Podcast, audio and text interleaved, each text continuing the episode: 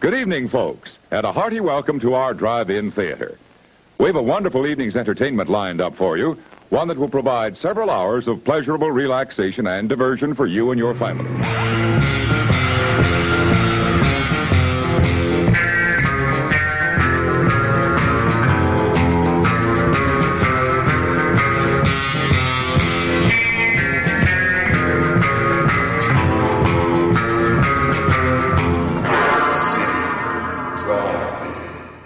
17, not admitted without parent.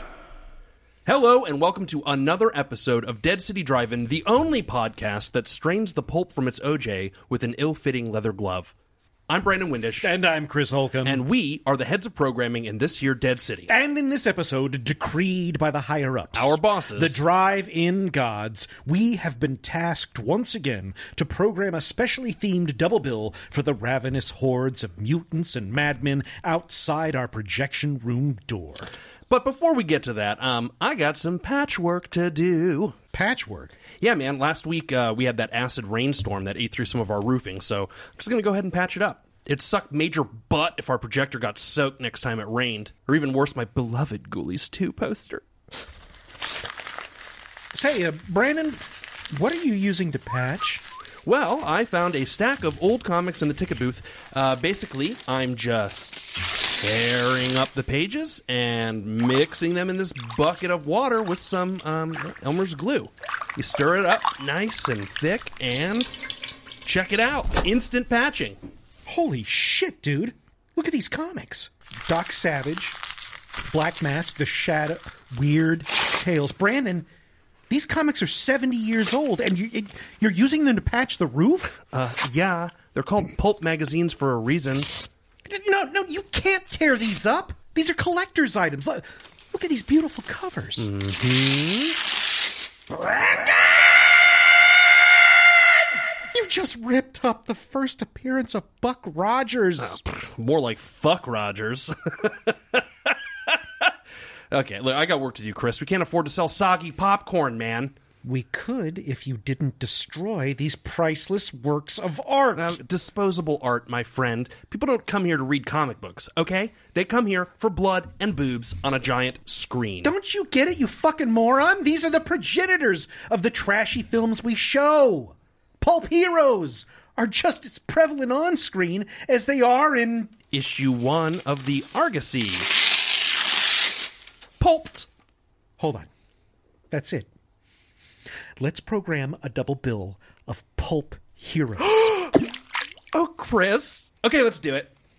Today we have a very special guest with us, a very near and dear friend of mine who I've not seen in quite some time, and uh, knew that he would be perfect for joining us this evening because of his vast, vast knowledge of all things pulpish. You may know him as the coach, but I know and love him as Mr. Dino Leto. How's it going, Dino? Great. Thanks for having me, guys. It's going to have a uh, a fun show tonight about some cool stuff. No, we're not. We are specifically trying to have the worst show that a human being could ever have. Then you're in luck because you've got the worst guest you could ever possibly have. So, okay, we're already off to a good start. Thanks for Awesome. listening. Yeah, all right. So now that we've got that out of the way, um, I wanted to ask you, Dino, really, um, what, if you could, you know, explain to us, what is your relationship with, with pulp stories, pulp novels, uh, comics, you know, things that kind of fall into that category? Well, it's uh, very intimate in the uh, non-sexual way. Um, it uh, pulps, comic books, uh, magazines of that nature have literally been part of my life since as far back as I can remember. Uh, and currently, trust me, that was a long, very long, time. very long time ago. Uh, as an adult, I have a very extensive um, uh, pulp and paperback collection, as well as a very extensive, extensive comic book collection. I buy and sell them on top of that for a livelihood, and uh, just a huge fan of the genre uh, of all eras. And, and pulp fiction, uh, as it's classically known, exists today. Just as much as it existed in the 1920s, 30s, 40s, and beyond. So most people may not really know this, but I mean, what what's the difference between something like you know the pulps and comic books? Because there is a difference, right? There is a big difference. The pulps traditionally are the precursor to what we know as the American comic book. Uh, they were basically short stories with some illustration in them, but not in the sequential format as you'll see a classic comic book story. And what we see today as adventure paperbacks are the descendants of pulp magazines.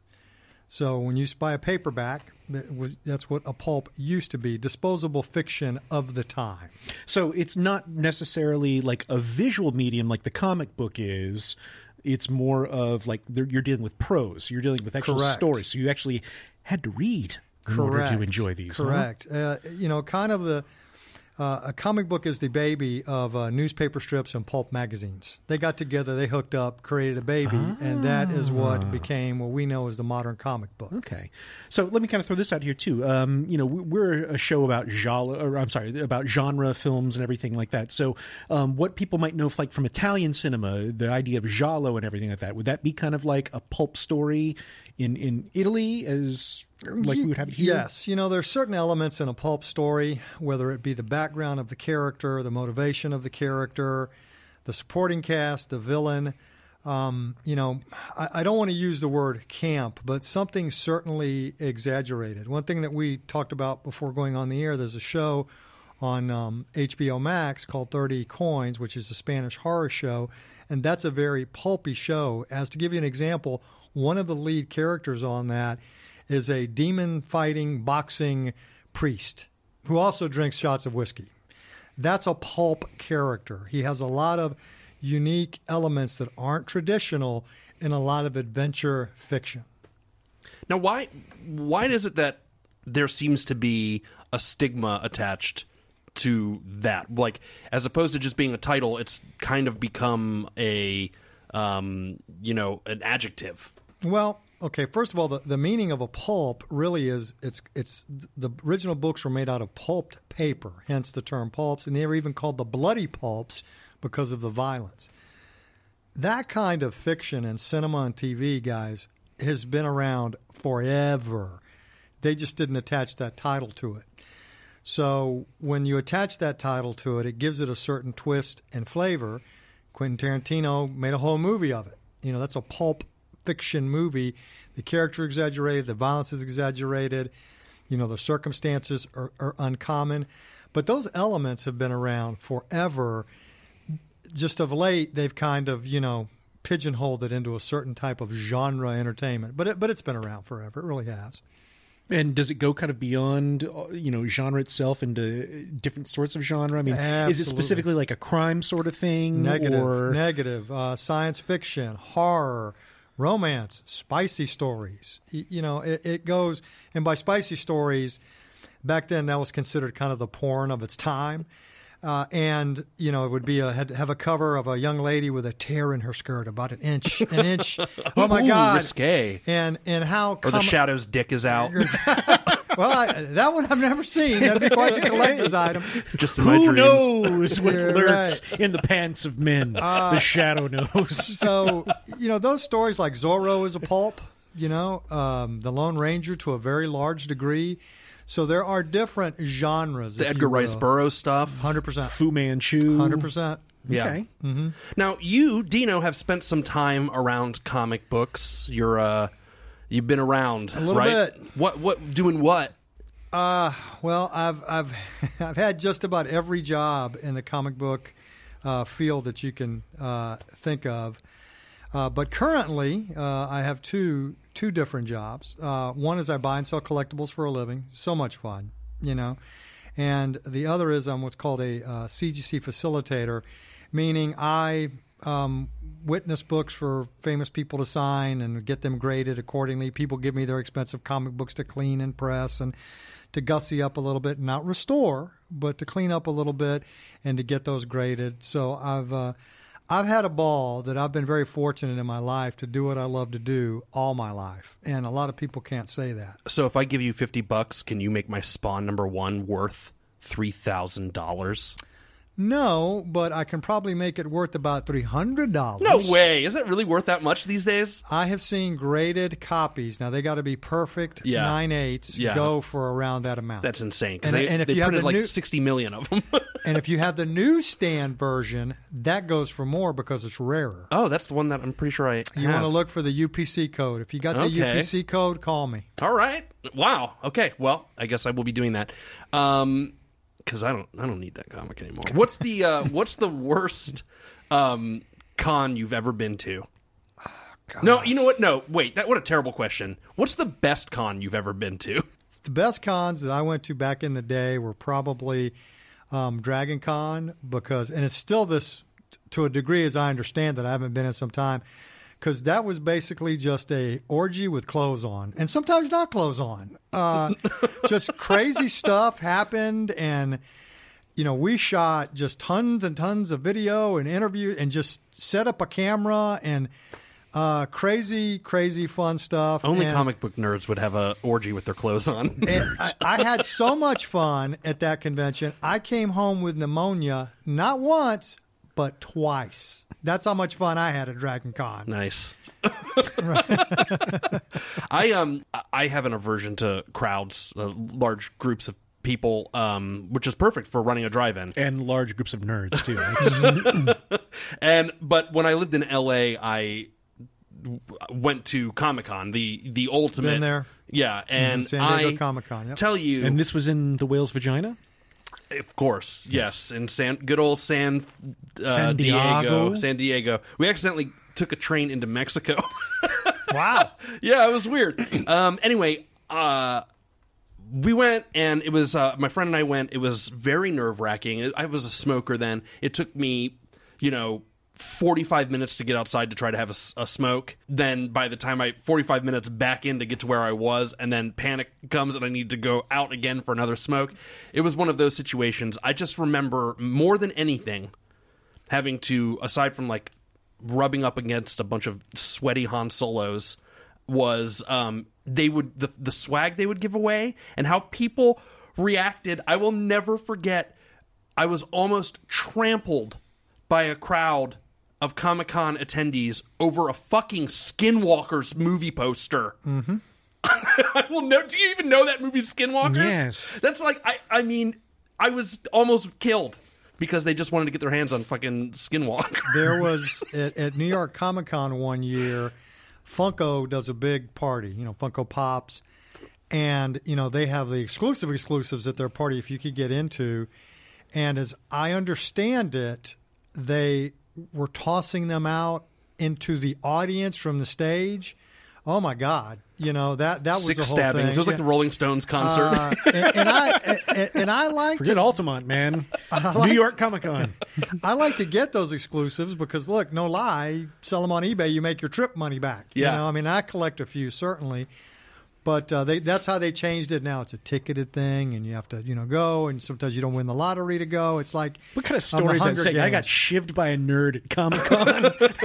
oh, I've, I've seen, I, I have literally seen nerds run up and rip, rip giveaways from another nerd's hand. That's what was happening with Skinwalkers. yeah, yeah. Worf is punching fucking actual Denise Crosby in the stomach. It was crazy. Um, all right, well, let's get into it. Uh, we got we got to program this shit. Um, hold on, before we even get into that, let's let's we we kind of went off about uh, uh, about other stuff, but pulp also exists in film form Absolutely. It, still to this day. Yes. And I think that, um, and knowing some of the picks that are here today, or at least knowing my pick, it's th- maybe a looser interpretation of what we would assume aesthetically as pulp, but it's still there. It's it's still prevalent. So whether you know it or not, and I think some of the picks tonight are going to make an interesting um, conversation for, uh, for pulp. So Chris, go ahead and uh, give us yours. All righty. well, I decided to get a little extra pulpy here, and my choice is Remo Williams' The Adventure Begins. America's top security experts have chosen this man Don't take any chances. This guy's a killer. for a special mission. But first, he's got to pass one little test. Speak English. Does your nightingale sing? Hold it!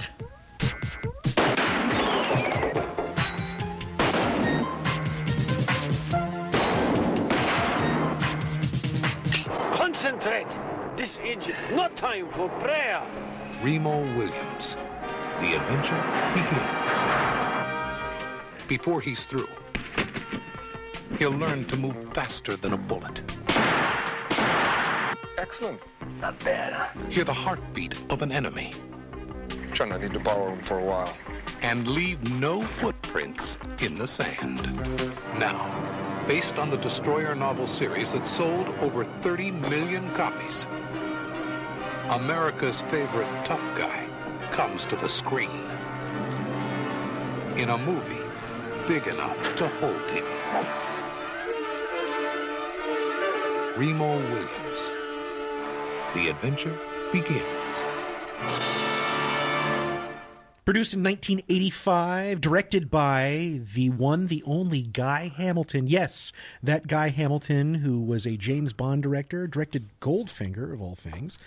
Um, I think part of what m- made me make this choice, though, for uh, Remo Williams is the fact that uh, the character in the movie are based off of the Destroyer novels that were written by Richard Sapir and Warren Murphy, which I guess in the early 1970s, they were a series of for all intents and purposes, pulp novels. You know, these are, you know, that were just kind of cranked out. Uh, I think what there's 153 of them currently to date. Is that the number? I was going to say there's 153 Destroyer novels. Yeah, That's insane. So um, the movie stars Fred Ward, uh, who I think is absolutely fantastic. in This film, uh, Broadway star Joel Grey, Wilford Brimley, known for Oatmeal and Diabetes.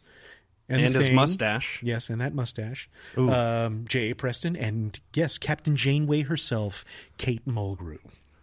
Yeah, it's a very pulpy cast. Yeah, it is a very pulpy cast. I, I'm going to disagree with you calling her uh, Captain Janeway. Yeah, she's much better known as Mrs. Columbo, Chris. Oh I mean, shit! come on now. oh Oh, shit! excuse me, excuse me. I'm sorry. Uh, one more question. Sorry, one more question. Actually, uh, Dino Chris is he he knew that and he agrees. He's just playing stupid I until the end when he's going to reveal. I, ju- I just stepped on his big ending. Yeah, that's all right. That's right.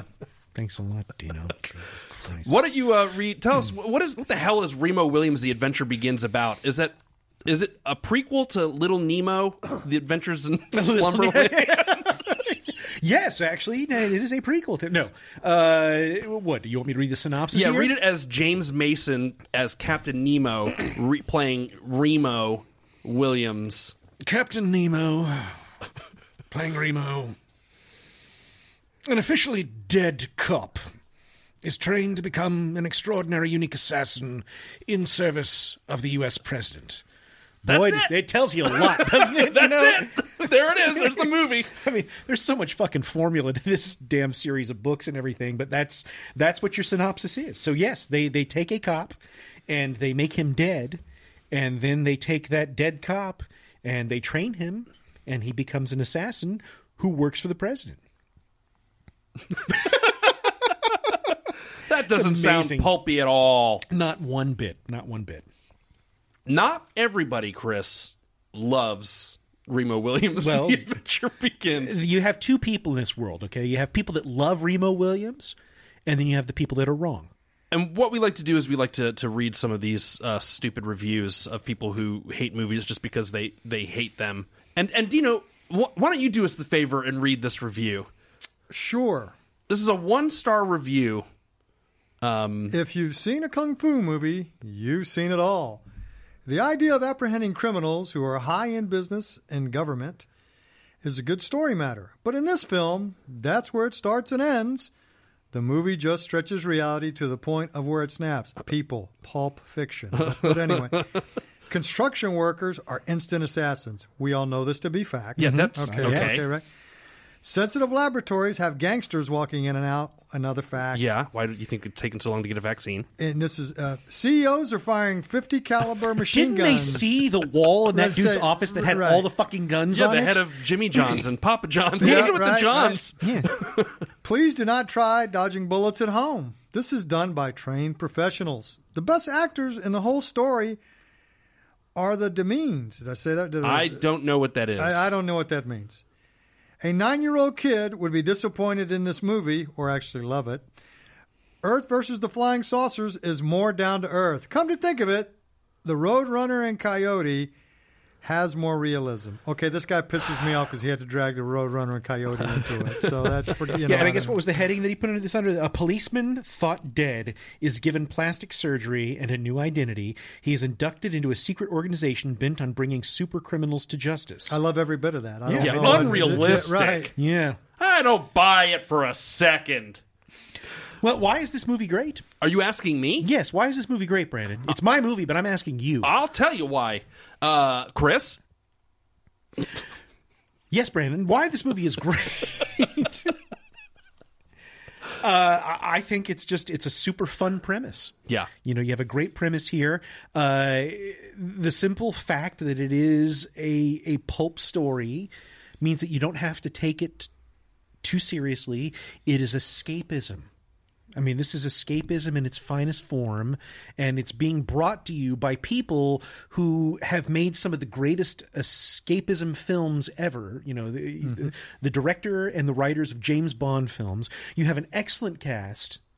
You know, I think the cast is fantastic. It is an excellent Uh, cast. F- Fred Ward, who I'm a huge fan of, and I don't really think of any. I can't think of any movies that I don't enjoy Fred Ward in. Mm-hmm. You know, I've been a fan of his since I think probably the first movie I ever saw him in was The Right Stuff, where he played Gus Grissom. And I absolutely adored him in that movie. Um, Tremors, which is I know a Yeah. favorite of yours as well. I, I love him in that movie. Yeah. What what was the um the detective uh, magic? Um, Oh, Cast a Deadly Spell, where he played, you. where he played. Phil Lovecraft. Now there's yes. a deep cut, Yeah, Dino. there yes. you go. That's a good one. Yeah. that was an HBO movie that came out in what eighty nine. Oh, that would have been a good. That would have been a good choice for tonight too. you know, maybe. it did kind of cross my mind a little bit, but I don't know. I mean, you know, uh, the character of Lovecraft, you know, because the the character in that movie is named Phil Lovecraft. He's, Yeah. he's, he's H.P. Lovecraft, and it's not really. I mean, he's more of a you know kind of gumshoe. You know, No, he wasn't an alcoholic racist like H.P. Lovecraft. Did I miss that? I, you know.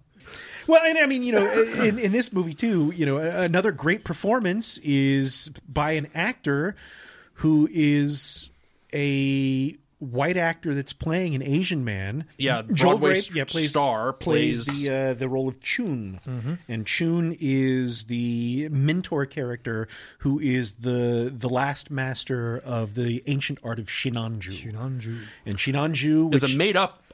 well, made up not martial art. necessarily. Yes, uh, you know the word itself means you know the sun from which everything else comes. So what Chiun explains in the movie is that all other martial arts are but shadows of Shinanju. Shinanju is the sun, and ninjutsu and karate and kung fu are all the shadows of this. They're the watered down versions that have kind of come from this pure essential form. I read an interesting thing though that when they were casting the movie, uh, they were looking for people to play Remo, or they were looking for characters that some of the actors. You know, one of the things that you do when you're an actor is when somebody says, um, "No, you can ride a horse," right? You whether you've ridden a horse or not, you say, So, "Oh yeah, of course, of course I can." And you're, you know, you you're a scuba diver, you're a trained scuba. Yeah, of course. Never, you know, I've lived in fucking Missouri my whole life. So what? Not me personally, by the way. I'd rather die than go to Missouri. I'm just kidding. One of the uh, uh, actors, somebody that auditioned for the role of Remo Williams, did something very similar when they asked if y- they were trained martial artists. One of the auditioning actors said that they were uh, very proficient in. Shinanju, yeah. Yes, and Which all is- the producers are like, "Oh, This guy's full of shit. full of shit. What the fuck?" Which is Yes, I know Shinanju, Which is brilliant. and several other Asian words. the story goes that you know why didn't they hire an Asian actor to play this Asian role? And of course, the producer will say, "Well, we couldn't find any Asian actors to play it." It's true. He did say that. He did. And I mean, it's a, he's on record saying that. Complete and utter bullshit statement. And I think Um, Joel Grey actually turned down the role a couple of times, saying, "Well, yeah, no, I, I, I don't think I don't know anything about martial arts. I'm not Asian, all this kind of stuff." And eventually, I guess when they had maybe probably sweeten the deal to entice Joel Grey to take the part and everything, he said, "I will do this role on one condition: that you can make me look like a bona fide Asian. I don't want to look like some sort of you know silly." White guy with friggin' scotch tape on my eyelids or some shit Christopher like Lee in Fu Manchu. Uh, exactly. You know, Yeah. um, or John Wayne in Genghis Khan. uh, so what did they do? They hired the guy who made the best Mongoloid movie history. yes, Carl Carl, Fullerton. Fullerton, who created the uh, the look of Jason without well, didn't create the look of Jason without the mask. Hillbilly Jason. Hillbilly Jason, definitely. And uh, they said okay, and Carl Fullerton, you know, did some life casts and everything. He did some sculpts, and I have to say that the makeup, you know, is pretty damn good. I think it's great too. I mean, I, I think, and I think his performance is great. And look, you know, we unfortunately live in a reality where people approach things from a hypothetical perspective and they say, well, that's not what it should be. But the, the, the fact of the matter is, well, that is what happened. Yeah, that's And what it is. you- that's is- what it It's and it's there, it's done. So now we move forward. You either choose to let that affect you, you know, negatively and and you're not able to see past it and see into whatever the movie's trying to do or you don't Yeah, and it's Um, a great character. I, I think it's a great character. It's a great performance. I believed every bit of it. I mean, I believed that yes, Joel Grey was this you know old master of this ancient martial art, and Joel Grey has no martial arts experience whatsoever. But I believed everything that happened. well he does have particular jazz hands He does have jazz hands. Yes, definitely. and of course, that you know interesting thing that he does, you know, with the crossed fingers and kind of puts them in everybody's face. What was the story, Dino, that he had when he was doing the fingerboarding scene? There's Uh, a- there's a character, or he trains him to. Right. He's trying to, to train Remo how to use, you know, his his index finger as a weapon. And it was, you know, can you put your hand, your index finger through a block of wood? And you know, Remo couldn't do it. And, and in the movie, um, Chiun walks over and puts it right through like nothing. You know, like the great master he is. Well, the outtakes. I guess the prop wasn't rigged properly, so there's more than one take of Joel Grey doing that scene where he's, you know, hitting the wood and it's not budging so much so that he hits it hard enough a couple times where he's like, ah, like he's like in pain from doing it. And Fred Ward, of course, is cracking up. He thinks it's the funniest thing ever. So the prop didn't do what it was supposed. To. The effect great. didn't do what it was supposed to do. That's great. Yeah. Who else is in this movie? We're still at the cast. Well, I think Oh, I, no, I, we've went gone there. I mentioned yeah. all the cast. I'm just kind of talking about the individual merits here. But I mean, I think Joel Grey's performance was fantastic. Yeah. The makeup was fantastic. Yes. Joel Grey got nominated for a Golden Globe for his performance as Chiun, and Carl Fullerton got an Academy Award nomination for the makeup Oh, job did he? that he did in this. They lost to, To uh, Cher's makeup and mask. It wasn't Cher's makeup. It was Rocky Dennis's Oh. makeup. It was, yeah, no. Well, Oh. you know, Eric Stoltz's makeup, man. Come on. Tom Bowles uh, was my comic book mentor. He taught me everything about the comic book business. And Tom himself was half Korean. And he was a huge fan of the Destroyer novels and loved Chiun and all that. And when he saw that movie, I mean, he had every one to that time and had read every one. And he, he liked it because in the books, you know, Chiun was very, you know, pro Korean, obviously, because that's what he, his nationality. And Tom enjoyed that because that was part of, you know, him. And he said, I remember him saying, you know, he wasn't offended by the portrayal at all. And again, this is one person's opinion. Uh, One half Korean person's opinion. Cor- correct. Uh, he thought it was a very accurate portrayal uh, from the books. You Yeah. know, and had and didn't have a, an issue or problem with it. Thought he did a great job as Chiun. Was very respectful to the part and whatnot. I, I having not read any of the that's I've read the magazines and the comics, but having not read the original source material, I'll defer to someone who has an expertise in that. So if someone who you know is a fan of it, appreciates it, understands part of the cultural aspects of it, says you know he did a good job in that in that role. You know at that time. Now, granted, as we've discussed, couldn't probably do that today for a list of reasons. You know, but what what was the same, what was 30 years ago is not today. You know, Sure. cul- you know, cultural changes happen, Sure. things of that nature. So, but he thought he did a great to, you know, like you say, well, got nominated for a Golden Globe, and I thought Fred Ward was fantastic. Yeah. You know, um, particularly because you know one reason Remo has that target in, that he wears in the in the in the in the novels and in the magazines. Yeah, he wears a bullseye on his chest in, in the comic books and in the novels. You want to explain why that? Yeah, why- because why- there is something that's missing. Well, it's kind of for the same reason that Superman sometimes would wear, you know, the the emblem on his Mm-hmm. on his chest too, and Batman would wear, you know, the big bat on his chest. Is you know, he wanted people to kind of have that be where the target's going to go. Because I Mm-hmm. mean, one of the things that that Remo learns in the art of Shinanju is how to dodge bullets. correct. So he wants people to kind of focus in one place and everything, and then as he Mm-hmm. hears the tension of you know the ligaments and Mm-hmm. the bones and muscles on their trigger finger, it's not that he is necessarily faster than a speeding bullet, but he can interpret a person's movements Mm-hmm. and know he's about to pull the trigger on that, and he moves before the bullet actually comes. yes. And if Yeah. that's not pulp, I mean, I don't know what is. Well, well, Fred. What was good about Fred Ward's part is when he was learning it, it the mistakes he would make. you know, and, and it takes a good actor to be able to, you know, pull that off to look like you're making this mistake and to be have it to be a comedic, but have it be effective to the character. So when he does make the big move later on in the movie, it says something. You know, he's progressed and he's becoming that that yeah, skilled and, and he does a wonderful job. I mean, we, we Chris, we watched it last night, Last and night, yeah. um, I I remember remarking that th- his physicality in that movie is he does such a remarkable job doing that.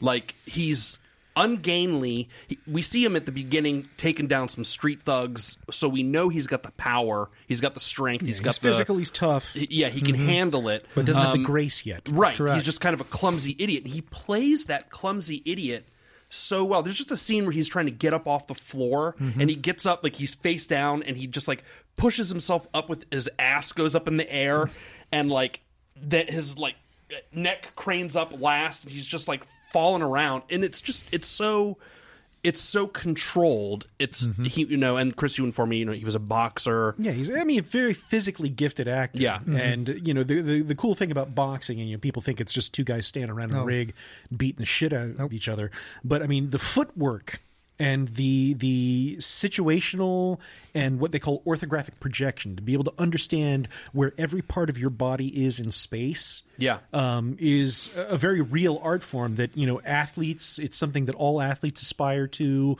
martial artists dancers um, and even actors you know to a certain extent want to understand what is the relationship of my body to everything else around me within space Yeah. you know And of course they're also people excited call it about the coordination but it's more than just mm-hmm. coordination Yeah.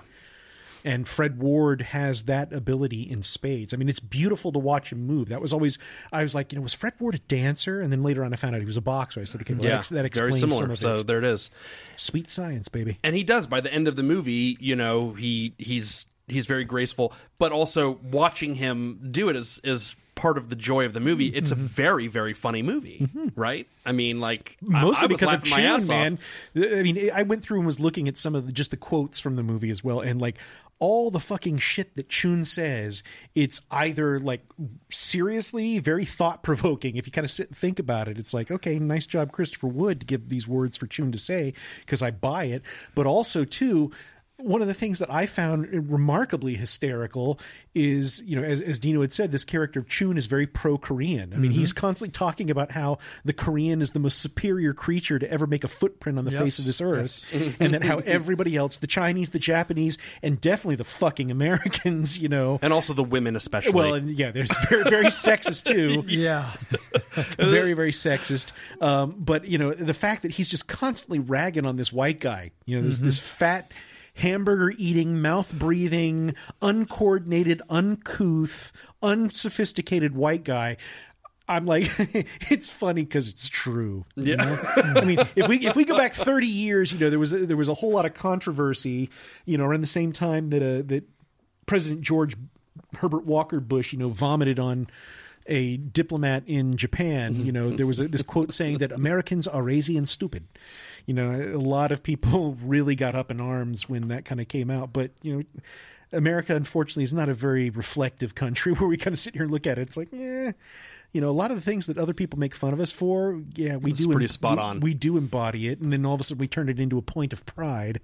You know, although mcdonald's is in every country so give us a fucking break with the mcdonald's jokes yeah, okay? but not every country like America. We don't get the McToaster. oh we don't get a lot of things Yeah, I know, there's man. some crazy I was shit in Italy, man, and uh, you know I had a really bad day and said I want some like you know, McPasta.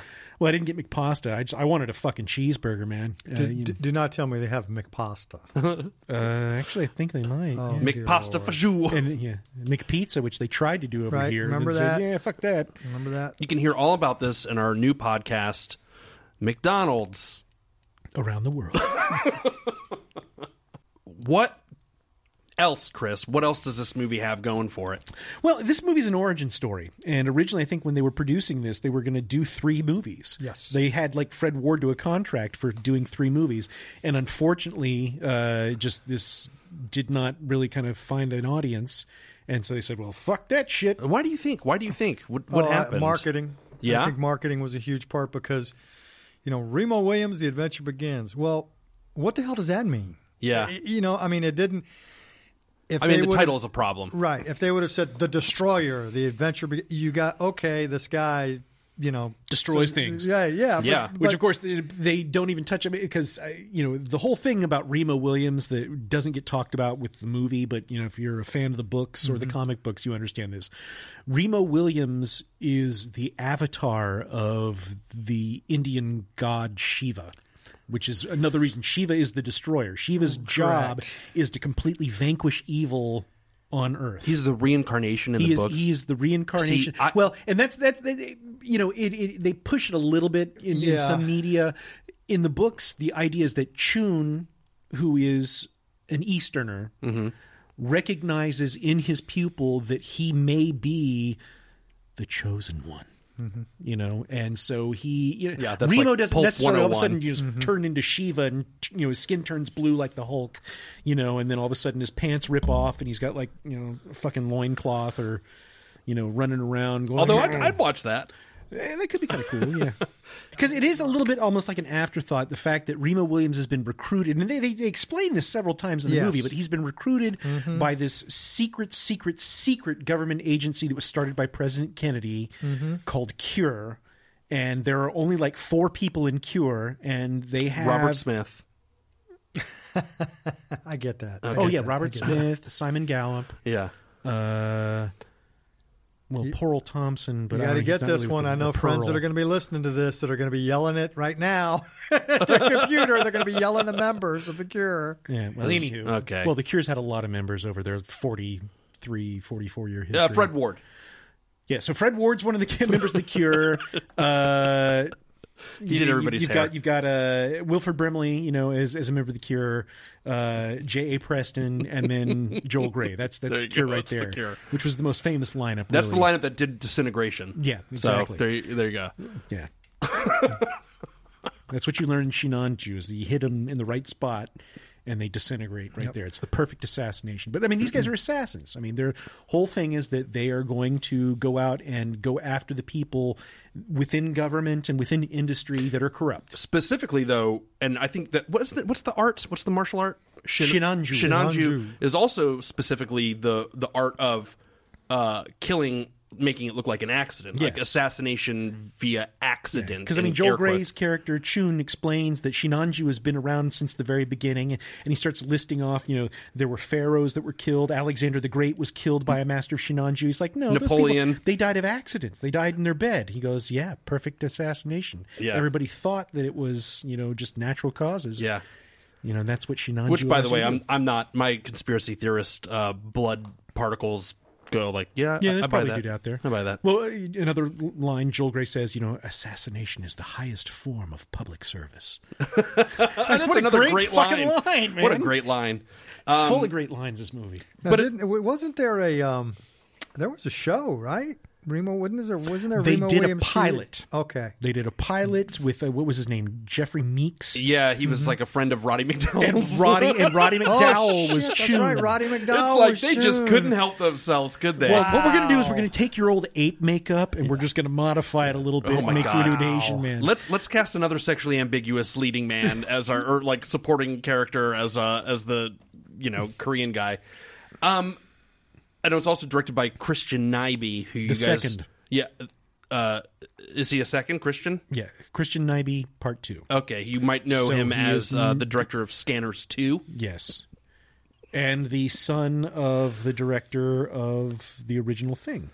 That's right, Howard Hawks Nyby. Yes, the Hawksian Knight. the and Ivy. Anyway, um, Chris, you well, Dino, you mentioned something that I want to hear Chris talk about. What's up with the Statue of Liberty? It features on the poster. Mm-hmm. What's the scene? What's up with that?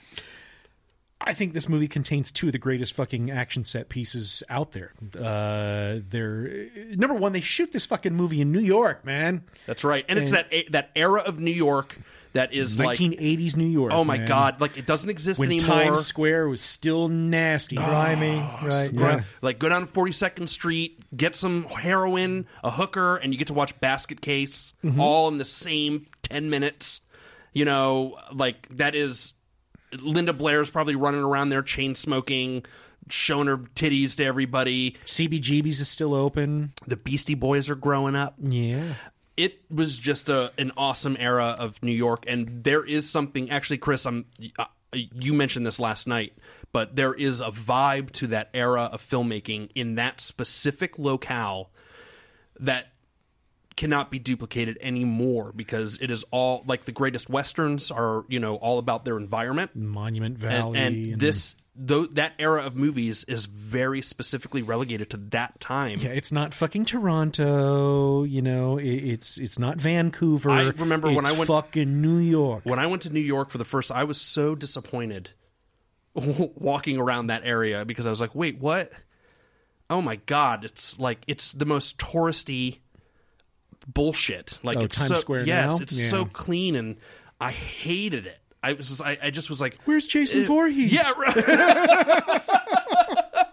He's in town. Where's Chuck Bronson? Why isn't he running around shooting people in the dick? Like well, because Jeff Goldblum was busy doing other things. That's right. Yeah, right. Uh, uh, maybe our second movie tonight.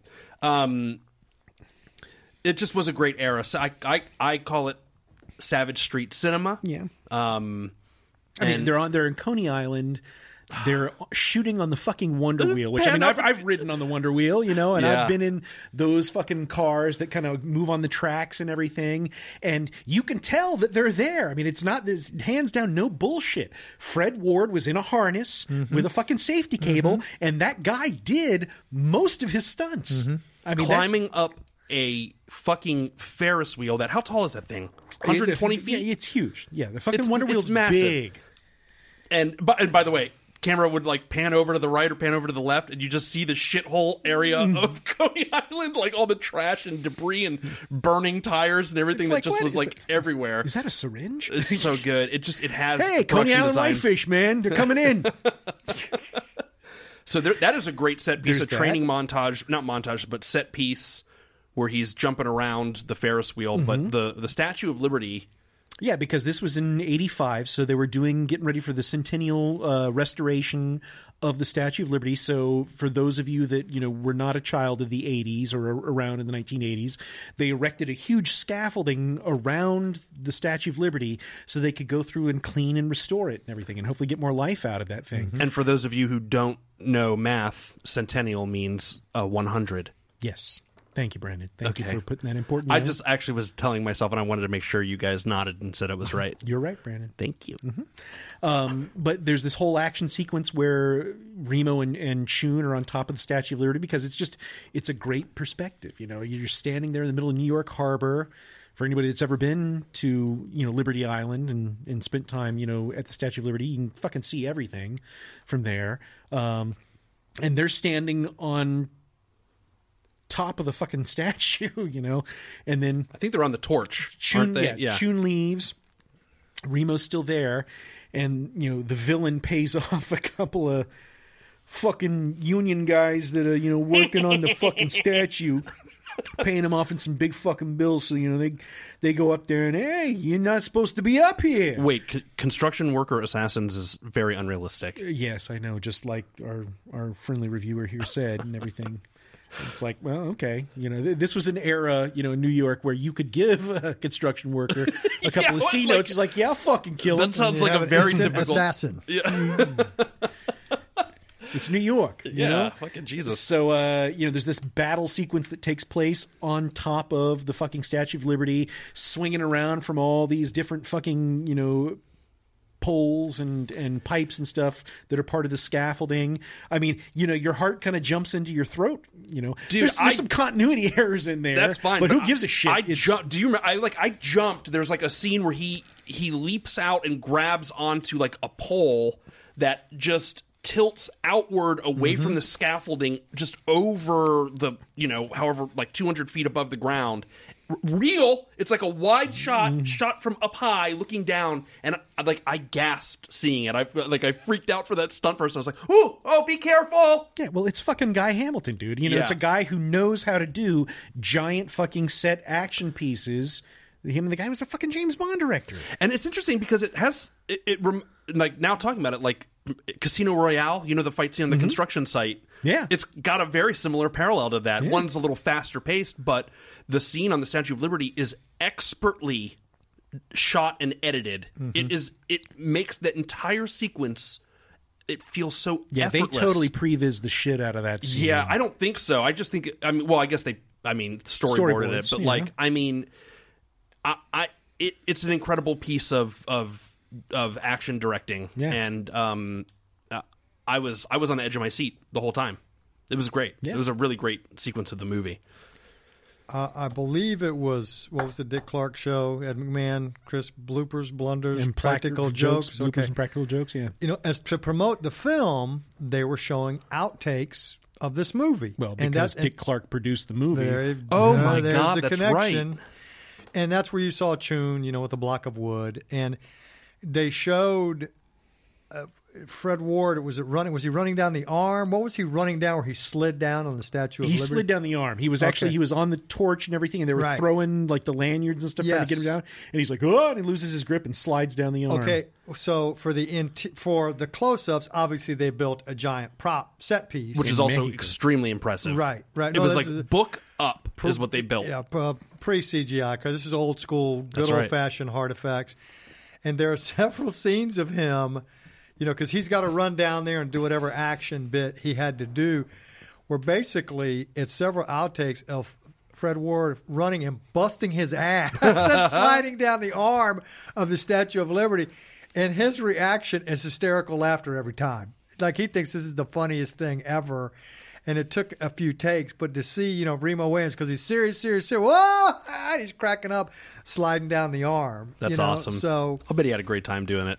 Some of the original casting decisions on this were, were kind of interesting. Did you know that this was a part that uh, Ed Harris was up for? Yeah, I, I could see that's that's fascinating. I Another guy from the right stuff, you know. So you got you know Gus Grissom, and then you've got uh, you know the second man in space, and then the third man in space, John Glenn. who who else was up for the part? Uh, Do you remember anybody else? there was one other actor, and I honestly, I, it slipped my mind. Who? I really kind of gravitated towards Ed. You know, I, I have a Ed million dollar Harris and question Fred for you, Ward. Chris. Fred and Ed. Fred and Ed, the old Fred Eds, who would make a great Remo Williams today? If if the green light, you're making Remo Williams the destroyer, and it can't star Nicole Kidman. Well, that, that's we that's off the table. Is then. that a different destroyer? Then we can't do it. right, Then we can't can't do it. We get Nicole Kidman and makeup to look like Fred Ward. This is this has been a tough one. I've actually been stewing over this question, this very question been all haunted by this. goddamn day, and it, it's hard because I keep going back to the original source material. You know, the idea That's the behind way to go, making this movie and mm-hmm. everything. They said that it was you know America's answer to James Bond. Which, of course, I thought Derek Flint was America's answer to James Bond, but Right. that's another show. Um, but they said that it's it's America's James Bond, James Bond, but red, white, and blue collar. You know, and I kind of stuck with that red, white, and blue collar thought. And I'm like, what fucking actor today could do red, white, and blue collar? Chris Pratt. I'm kidding.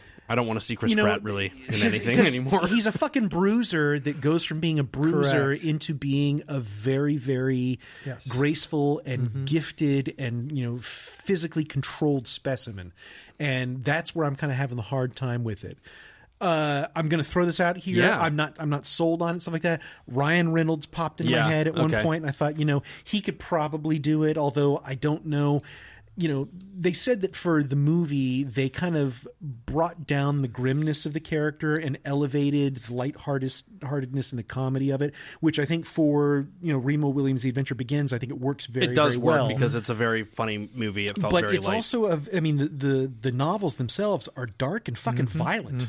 Very very violent. I mean you know this guy is a dude that goes around killing people. That's what his job is Yeah. to go and kill people You know, um, he there, there's actually a resemblance, and I'm going to butcher the guy's name, the Punisher, John Barron. Oh, Jon uh, Bernthal. Yeah, actually, Yeah. that was another one that I kind of thought of too that popped in my head, and I'm kind of like, but because he played the Punisher in Frank Castle, I thought, is your is that going to be a good choice to kind of put him into a character like this? Right. I think that Jon Bernthal would be a very good choice for that because he does physically resemble, Yeah. you know, Fred Ward a little bit. Um, I think he's a great actor. Jon Bernthal was an athlete. He was a, a baseball player. So you know he's got a good physicality to him as well. You need someone who can do great. Harrison Ford spoke of this one time. F- not necessarily stunt work, physical acting. Mm-hmm. You know, so you need someone that can do physical acting. Harrison Ford said, "No, I'm not a stunt person, but I can do physical acting." That's when he played the badass president. You know, he could do certain fight scenes. Get and off of like my that. plane. Right. Man, that's um. Wow, that is It's a tough decision. That's a toughie, Yeah. man. That's Did tough. you have an answer for this one? I, d- I really don't, man. I, I like you. I would want to read the books and kind of go from there. Um, I feel like it's got to be somebody who's a little younger. Um, probably is where my my mind would go with it. Not like young, young, but I mean like a an actor somewhere around 30, 30 But you know, you know when you brought up um, Fred Ward and the other the other gentleman, Jon Ed- Bernthal? Ed Ed Harris. Yeah, Ed Harris was the other You choice for I think role. kind of a component that you're looking for is grizzled. Yeah. you want someone grizzled. You know, so a lot of these Hollywood act not to say they couldn't do it because of makeup. They're all fucking pretty boys. Yeah, that. But you need someone a little bit grizzled where, because if you look at Ed Harris eh, or Fred Ward, I don't want to fight those guys. I mean, just looking at them, you know, they, they have that aura of toughness. So you need somebody that kind of can present that, Yeah. you know, project that. And that's, you know, a lot of times that's, that's, and again, tremendous actors, uh, certainly they could do it. Uh, that's a, that's a tough casting, man. It really is. That one's, well, you I, know. I'll open it up to uh, you, dear listener. If you have any ideas, we would love to know because Yeah, that's a tell that's a fun game, the casting game. Um, Chris, why don't you go ahead and give us some driving uh, our Dead City tallies? Okay, well, some Dead City tallies for Remo Williams, The Adventure Begins. Racist portrayal of Asian martial arts masters. Yes. Which I'm sorry, it's it's it's not really good for the 21st century, but it's a fucking awesome portrayal. Uh there's gunplay in this movie. There's martial arts action, dodging of bullets, assassinations, explosions, incredible stunt, spectacular scenes put together by a director of James Bond movies. Fred Ward is in this fucking movie. You've got uh, these these fucking Doberman pinchers that are some great fucking comedic actors in this movie as well. The whole sequence with the Do- the Doberman pinchers, they become actual characters. Ah, they're- they're you know, Remo Williams breaks snarl. into a fucking uh, you know military uh, you know uh, contractor and everything, and these guard dogs are chasing his ass around, and he's like, "Yeah, fucking stupid ass dogs," and then the dogs prove how smart they actually are, and kind of. You know, stupid human. Uh, yeah, which it's is great. Just, it's, a great it's very funny. moment that just is. Yeah, it gets increasingly incredulous, and and it's it's really funny. It's very laughable. Yeah. Um, you know, you've got that in there. You know, so yeah, trained Doberman pinchers, um, exploding guns in people's faces, uh, assassination, dogs ripping a man's arm off. Okay, it's a fake arm, but still, dogs. You know, electrified fences.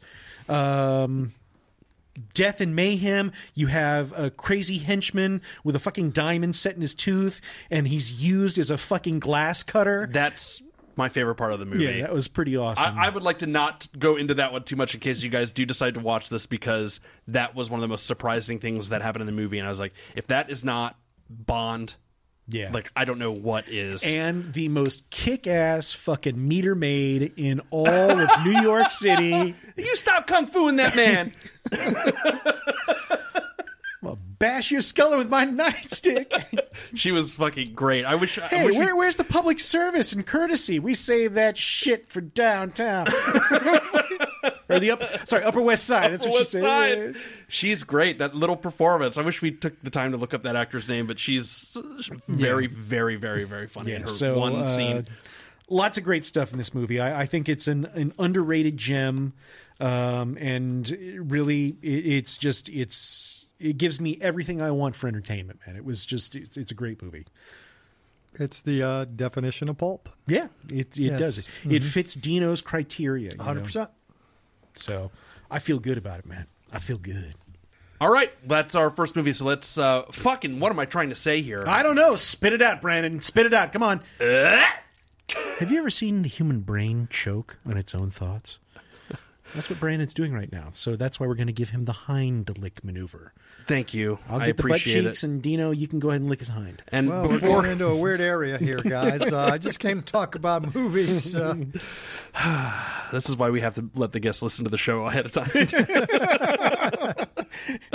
He didn't quite know what he was getting himself into. Sorry, sorry, Dino. Sorry. But Dino, it is your turn to offer up to the drive-in gods a second choice for our drive-in double feature of pulp heroes. Uh, what do you got for us? this one is deeply personal to me. The Adventures of Buckaroo Banzai Across the Eighth Dimension. He's a rocker. Doctor, Don't tug on that. You never know what it might be attached to. inventor, Activate oscillator. It's broken the sound barrier. philosopher, No matter where you go, there you are. And the only hero Buckaroo! Buckaroo! Buckaroo! Curse you, Banzai! who can save us all. Evil! Pure and simple from the eighth dimension! Venom! Launch thermal pod. Buckaroo Banzai is pure nutty fun. Buckaroo, you forgot your thruster. Why don't you hold on to it for a while? The cult sci-fi classic. Run! Run! In a dimension all its own. Real life Martians landing in New Jersey. Holy Toledo! We will fire a portable beam weapon! Vaporize the whole damn planet? If we blow this today, Get him up! there ain't no tomorrow. Left! I said left! This is left! I mean my left! Your left! Go your right! Buckaroo, the president's calling about is everything okay with the alien spacecraft from Planet 10, or should we just go ahead and destroy Russia? Tell him yes on one and no on two. The Adventures of Buckaroo Banzai. Which was yes, destroy Russia or uh, number two? Uh, came out in 84. it's good year for movies. Yes, Yes. Uh, I, I had graduated high school that year. Uh, directed by W.D. Richter, written by Earl Mac Rausch, starring Peter Weller, John Lithgow, Ellen Barkin, Jeff Goldblum, and Christopher Lloyd. It's one of those movies that I refer to as everybody's in it. Everybody's in it. That's what we were saying at- when we were watching it the other night. Yeah, like, if you holy look at it, everybody's in it. yeah. Uh, so I'm going to digress shortly before we read the, the the well, I read the synopsis first, and I'll tell you how I encountered the movie and how impactful it was for Okay. me. Brain surgeon, rock musician, adventurer, Buckaroo Banzai is a modern Renaissance man and has made scientific history. He perfected the oscillation overthruster, which allows him to travel through solid matter by using the eighth dimension. But when his sworn enemy, Dr. Emilio Lizardo, devises a plot to steal the device and bring an, evil army back to destroy Earth, Buckaroo goes cranium to cranium with the madman in a battle that could spell doom for the universe. Along with his crime fighting team, the Hong Kong Cavaliers, Buckaroo must stop the evil alien invaders from the eighth dimension who are planning to conquer our dimension. He is helped by Penny Priddy, the long lost twin sister of his late wife, and some good extra dimensional beings who look and talk like they're from Jamaica. My name's John Parker. Can I talk to Buckaroo? Everybody needs to see Buckaroo, Billy Vera. Okay, so Identify yourself. Pinky Carruthers, Blue Blazer regular. Uh, okay, so this movie came out in the summer of 1984. I just graduated high school. And uh, at that point in my life, I was about a good year and a half into discovering who Doc Savage was, classic pulp character. And for those who don't know, Doc Savage is known as the man of bronze because of his skin color that has been tanned by a thousand suns from tropical islands, but it's also a hereditary thing. He looks like a living statue. He's that dark, that olive skinned. He was trained from the time he was a child by his father to be the ultimate perfect human being in both physical aspects and mental aspects, where he would train himself daily. Uh, a physical regimen, a mental regimen, so much so that he so became. is his dad's name Thomas Wayne? I was say, this sounds familiar. Well, that's more the shadow, but that's a, a different pulp character. Oh, so Lamont Cranston. Uh, you know, certainly one of the inspirations for Superman was Doc Savage. Like in one of the house ads, it says Doc Savage, a Superman, and Siegel and Shuster, huge pulp fans, you know, of that of that time. Der Übermensch. Correct. So Doc Savage was the ultimate human being in intellect and physical ability. That he was an expert in everything. He was. They called him Doc because he was a doctor. Oh, by the way, he was also an engineer and a lawyer and a geologist and an artist and a musician and all these other things. So You're being- telling the life story of Brandon Windish, just so you know. and a porn star. That- that- that's that's in the modern iteration. oh yeah, okay. Uh, and he he allied allied himself with other people who were experts in their field. They were in World War One together. The world's best engineer, second best because Doc Savage was the first. The second best lawyer because Doc Savage was the first lawyer. Uh, geologist, Sounds kind of like a Mary Sue sort of thing, though. um, an electrical engineer, uh, a scientist. So they they banded together. Uh, they came together at a prisoner of war camp called Camp Loki, and broke out of that. And when World War One was over, they decided to fight crime together. And Doc Savage was incredibly wealthy because his dad had discovered this ancient Mayan society that had unlimited gold. How do I go? Yes. I love it. Very pulpy. I very love it. pulpy. So Doc Savage's whole shtick was, you know, to take that fortune and all these abilities to do good for mankind. So You mean white mankind, right? well, it was the, the 30s and 40s. Uh, so Buckaroo Banzai is certainly, you know, was inspired by that. There's the, the fingerprints are all over it. There is no doubt Sure. in my mind. Sure. So here I am. I'm 18, just out of high school, and I'm heavily into Doc Savage, and I'm heavily into new wave and punk rock. So when the movie comes out, I saw the ads in the comic books. I didn't quite know what it was. Okay, it's kind of an mm. adventure movie, and my friends were like, "Hey, let's go see this." Like we see everything, and I can remember vividly who I saw it with.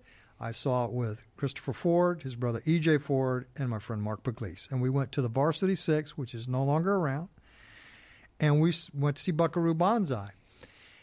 And about, gosh, 20 minutes into this, it dawns on me, holy crap, this is New Wave Doc Savage. And- New Wave Doc yeah, Savage, Yeah. And like the confluence of both of those forces in my life collided, and my head exploded. I probably killed my friends that I was with. And I, I Never was- heard from them again. Yeah, I, I was just totally enthralled by this. I think it's a And- cleanup on that, too. right? and, and and I got the movie right away. I got it. A lot of people didn't get it because they didn't realize they were dropped in Adventure 125, not issue one. You had all these established characters and who Buckaroo Banzai was and what he did and what his relationship with the government was. So you had to kind of realize, okay, I'm in I'm in the middle of this series, not at the beginning. Uh, and they made all the characters easily definable, so you figured out who they, you know, what they were and what they represented. Uh, and I was just, you know, completely blown away. The dialogue in this movie, there's so many lines that you can just repeat to yourself. It's very stylized in the, Yes. its writing as well. Absolutely. Yeah. Uh, so this is, you know, again, I always say Buckaroo Banzai is the best Doc Savage movie ever made. Why didn't they do more of this awesome flick? Well, a, a couple reasons. It bombed at the box office because, as we talked about with Remo Williams, they didn't know how to define it in a marketing aspect. They didn't know what to what to do with it. But what happened was when it went to videotape, by that time it had such a cult following.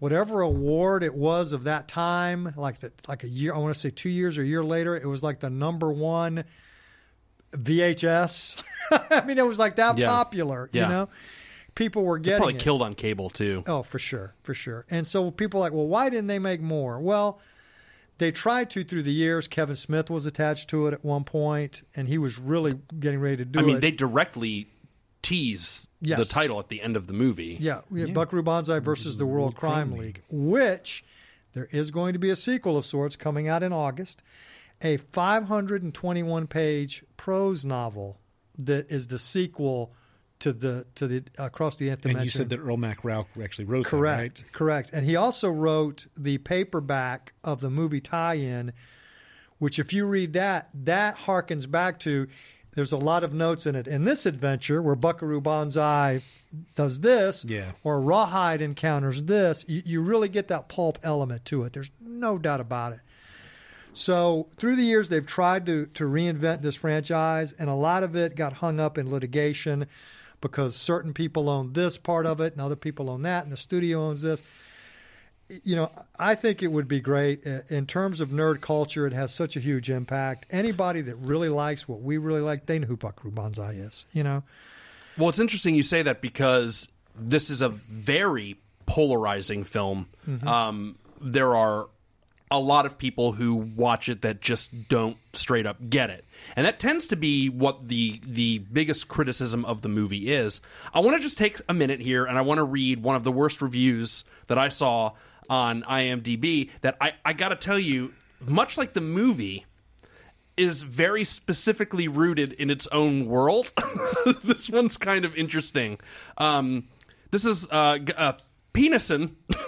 it's a great, great, great username. Okay, I like uh, it. Penison says excruciatingly boring. This is a love it or hate it cult film. Either you force your date to sit through it, or your date forces you to sit through it. Perhaps, if you're lucky, you will both hate it, or you will both love it. The last person I dated loved it. And the handful of uninteresting films I sat through for her sake, this took the cake. 103 grueling minutes of stupid, unfunny jokes, nonsensical plot. This is an incoherent, muddled collage of random non sequiturs, and it's painful to sit through. This is the kind of movie that makes you want to get up and wash the dishes just for a little excitement, dull beyond belief. And the worst I did to her was make her watch Rock and Roll High School. That sounds like a great double. Michelle, Cinematic oh, classic. Michelle, please come back, Michelle. I miss you so much. I don't even care about the movie, Michelle. I miss you. I want your back. Why did you break up? Anyway, that's a very specific guy's right. issues. I, I'm not sure that the problem is the movie uh, Penison. Uh, Give me my money I, I, thi- back. I think you his bitch. name says it all. Um, But that said, it, it it it is polarizing. There are people that just watch it, like we said, that just don't get it. But Dino, tell us why is it great? like all creative medium, it always comes down to the writing. You can have the best actors in the world. You can have the best directors, producers, set effects. If you don't have writing, you don't have crap. Take that note every Hollywood movie made in the last 20 years forward. Now, if you marry, you know, good writing with good acting and good directing, hey, guess what? You, you got something. Uh, if you watch the movie, just like the little jokes throughout, and, and I watched it, I watched the second half of it last night. I'm sure I'm going to mess. Chris, I know was encyclopedic knowledge. You know, um, why is there a watermelon there? that's a great. See, that's a great line. Mine is, um, it's the president. I'm, I'm paraphrasing. He wants to know: Do you have things under control, or do you want us to nuke Moscow? Yes on one, no on two. Is that is that no on one? Uh, Yes on one? No, whatever the reverse is. And and when um, they're they're watching the hologram where the the Lectroid Queen is saying, "Hey, you got to do this, or we're going to nuke you." That's Rosalind Cash, man. Is, is that what that is? Yeah, it's Right. Rosalind Oh, Cash. wow. Um, From uh, the Omega Man. Really? Yeah. Okay. Uh, good catch. I had no. See, you learn something every time Mm-hmm. I see that movie. I learn something from it. and I learned something just now. But it's and her name is John Emdall. everybody's John. Mm-hmm. Uh, you know, when when Rawhide's like, this is always something that we have to get into, and and, and Pinky's like, just just mellow out, relax. You know, they're talking about the world ending. The lines, you know, in that, you know, not my planet, monkey boy. I mean, fantastic. Whoa, did Christopher Lloyd just show Yeah, up in the you know, projection and- booth? And um, And actually, you know, it's not my goddamn planet, Monkey Boy. correct. uh, and you know, a great Booty, tay. a great way to to philosophy to live your life. No matter where you go, there you are. I mean, that's that that's a very fantastic. meaningful no, line. no, no, You- don't be mean. Don't be mean. I'm not being mean. I'm Teasing. so- uh, yeah, I'm serious. Quoting I, the I- lines. I- oh, I'm so. I I love that line. Really, like that was the one line that hit me watching it uh, the other night. I was just like, oh man, I fucking boy, have I heard that one a lot. Like that's a really good, strong. I don't know. I love that. I love that. And just look, I mean, it has a, a fun story. You're fighting aliens. There's there's plenty action in it. Great supporting characters. A, again, I, I, uh, it's one and of my. everybody's fucking in it. yes, yes. Everybody's in this movie. Yes, Wait, everybody's in it, or everybody's fucking in it? That's the porn version. Yeah. Yeah, sorry. That would be Fuck- fucker, that's fu- fuck- fuckaroo fuckaroo. bonsai. We all wow. The creative level in this No, place. fuckaroo bunzai. Fuckaroo Bunzai, and the across the eight dimension is how far the Yeah, semen you spray can rope goes. that, rope that thing. Yeah. Yeah. Peter North style. oh my god. Um, what else? What else? Do you know what what what what else do you love about this movie? Uh, it personifies pulp. Yeah. Uh, you have a character that is uh, multifaceted in every aspect. So I mean, what all does he do? Because like he's a fucking nuclear physicist. Okay, what does he do in the movie? Nuclear physicist. He's a brain surgeon, surgeon. musician, Mm-hmm. uh, skilled marksman. you Yes, see- that's okay. right. Yeah, he's got his fucking Uh, peacemakers. though you don't see a lot of Swordsman it, too. swordsman too. Okay, um, you know, driver, race driver. I mean, you know, the whole thing about Yeah. the the jet car. So those are just Daredevil. yeah, just a few you know parachutes out of a plane, flies and fly learns on the fly how to fly an alien spacecraft. You know that just Take you know, that, Will Smith. Yes. Jeff Goldblum learned a few lessons. that's why he oh, was so Oh, calm it. and That's collected. That's why he knew how to do it. Because Yep. Jeff Goldblum was there tell. Okay, we still don't know how he was able to get that MacBook Pro. What's the, when, what's the line when we'll see if you want to join the band? Can you sing? Well, well Jeff Gold, I I can dance a little. You know, that's like- and it, when he's doing brain surgery, and Jeff Goldblum was like, "No, no, don't touch that. You don't know where it's connected to. You know what it's connected." So, it is a very pulp esque movie with a, a hero that's multifaceted. You've got crazy villains, crazy nuts, world destroyers. John Lithgow, another great performance. Supporting cast: Christopher Lloyd, fantastic. Uh, Vincent as- Schiavelli, Yeah. Dan Hedaya is Yes. yeah, that's right. Yeah. Dan Hedaya shows Yeah. up. um, just a just a great, great all around. Um, Well, I'm glad somebody's got the balls to face facts. One of the things I thought that was interesting about it was, you know, in a in a time now where we live in cinematic universes, you know, um, this is a movie that very, very distinctly creates a, a world. And uh, you know, I was remarking about this the other night. The idea that um, it, it rewards upon repeat viewing, like the best kind of cult film, I guess to say, does. Um, just the notion that you're there's no way you're going to pick up all of the things that are going on in the movie. It's very dense and it requires, you know, a level of uh, uh, attention uh, first and foremost, and then the a level Surrender. of, of a surrender and imagination. You just have to kind of go, look, uh, I'll fill in the blanks here accordingly, um, and even if you don't, to just be you know willing to watch it again. I think what you said about seeing it at the age you saw it probably um, no doubt. is a really important thing to do is to catch it and then it's probably a movie that you've often just thrown on while you've gone about your day Sure. or gone about your business during the day. sure. So it's going to just be a constantly kind of rewarding movie in that aspect, in its detail, attention to detail, in the world building.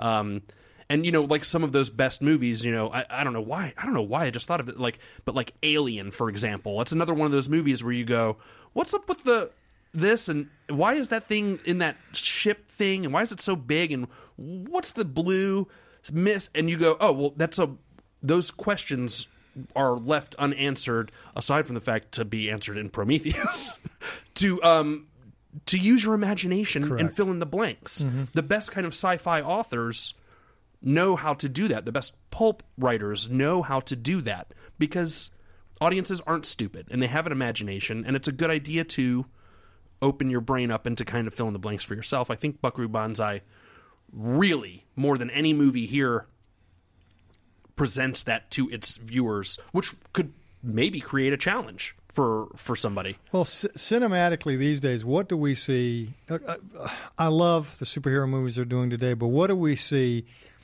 in so many of them? It's like Well, there's certainly no Origin challenge. stories. Origin, that bingo. Origin stories. So much so now that it's like, okay, look, everybody knows how Peter Parker got his powers. Yeah. Everybody knows Batman's motivation, how Superman came to be. You know, okay, if you want to do the quick montage in the opening credits, fine. I, I don't have a problem with that. Remember, Marvel Comics used to do the quick origin at the top of the page. Mhm. They give you the quick rundown, yeah. and then you'd move on to the story with Buckaroo, I mean, you got an origin. You know, it explained his childhood and, and whatever. But I, I think people are so used to that step one, step two, step three, step four, where in Buckaroo Banzai, you're on step 67. Yeah. You, you know, you got enough to kind of get an idea of who's who and Yeah. what's what. And I think for traditional moviegoers, that's problematic. Whereas people that are a fan of Pulp Fiction, if you will, comic books, that kind of storytelling and fantasy, they're more open to jumping into something because you have these archetypes and representations that they can identify with immediately and relate immediately. And like you said, Buckaroo Banzai, I've I've seen that movie nine hundred times, and I noticed the other day when they're talking about Buckaroo, uh, you you want me to call the rest of the Blue Blood? No, no, call the Kalachi Brothers and the Rug Suckers. Well, hell, I actually saw the Rug Suckers in there for the first time because they had the van, the Rug mm-hmm. Suckers, and they were there with their shotguns. You know, what does that tell you? Okay, Buckaroo has an auxiliary army that he can call upon for different He things. has an army. Right, it's right. like a, a- an army of fans. You've got like a It's like nine year old base. kid yeah. that's carrying around How a fucking awesome mini is that? 14. What does That he say? What's the line about? Does he say something about like I'll suck your blood, or what does he say to the guy? Oh, that's what he says to the fucking Secretary of Defense. Yeah, when he pulls the gun on him and he Uh, says something I'll sp- about I'll spray your blood. Or, oh no, he violently threatens him. yeah, yes. it's, it's it's awesome. It's pretty Here, I'll hilarious. give you Yeah. a crisp twenty dollar bill. and, and again, stupid, you know, stupid, silly things in that movie. Like they're doing the press conference, and Perfect Tommy makes a rip on the Secretary of State, and the Secretary of State grabs the mic and throws it on the floor. And Yeah, Perfect all Tommy's pissy. laughing. Yeah, that's awesome. Yeah. You know, it's stuff like that. You know, just uh, uh, the president's on the phone. right. The president of what? when they're getting right, says, when they're getting ready to declare war, and the president opens a folder, and it's declaration of war, The short, short form. oh my god! By the way, I couldn't get over that that was Ron Lacey as the president of the United States, the ultimate Nazi henchman. Is the president of the United States Oh, what should we talk about? completely unrecognizable? I, I mean, I, I did read that he was dubbed.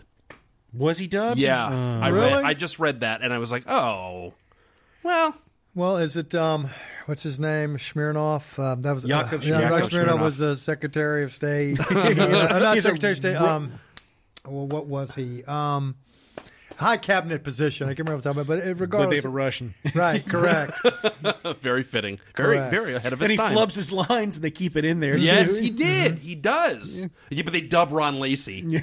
now, a, a lot of while that movie was going on, um, Rauch was was writing it on the fly. There's a joke that he was kind of a disheveled person, and he'd pull up in his beat up pickup truck, and there'd be script flying out of the back of the bed, and they'd be doing rewrites. And um, a- again, I could take up the whole show, and I'm not because we have Well, other things to get to. There- great, there's some great flick. there's some really interesting stuff about that movie. You know, the it, first of all, it's one of those things that I think about how hard it is to get a movie made um, in Hollywood. Right? We all know this. This is a this isn't anything new. But the the idea that they're like they gave 14 million dollars to this first time director uh, W. D. Richter, who you know. A very interesting guy. He's a director. Well, he he he Richter is a director. Oh, I get where I get where you're going. Hey. Um, he, um, you know, and and that they greenlit a movie as batshit insane as it is, and but what I was reading about about the movie um, is that the people that made it didn't seem to really be paying any attention. Uh, not not not the. I'm sorry. The me- studio? yes, the The the, yeah. the studio heads that greenlit the movie. Obviously, the filmmakers were doing uh, um, really building some worlds um, with a very limited budget. However, the studio just didn't seem to have any interest in it, and that is one of the reasons why, like to test it, they shot the scene with the watermelon line. Really? They that line was specifically written to see if the studio was paying attention because it's it's a non sequitur. It has nothing to do with anything, and it literally went in for that reason. And once they knew that when they watched the dailies, they weren't nobody said anything. They were like, okay, I guess let's just make whatever the fuck we want, which is really strange to me because that's such a rare situation to be in, but it's also unfortunate on the back end because. So how coked out were the studio heads then? Well, that's you know Was it the is 80s. eighty four, so Yeah, it talk- ask eighteen year old Dino over here. uh, it I, I just find that like really interesting, especially in comparison to some of the battles that have been fought by more known directors uh, who've had bigger successes in their careers um, around the same time. Um, I, I'm kind of blown away by that, but uh, yeah. Anyway, I would have, you know, one thing my roommate and I were talking about the other night is what he finds one of the things that's appealing about it is that there wasn't a sequel, that it's a standalone, it's a one of a kind thing. I mean, I, I wanted 20 of them, still do to this day. Uh, but to your point, Brandon, I think that the fact they weren't paying attention and they were able to make this crazy movie with this crazy dialogue and all these you know non sequiturs and references about things that had happened or that you know may happen in the future and all these different characters.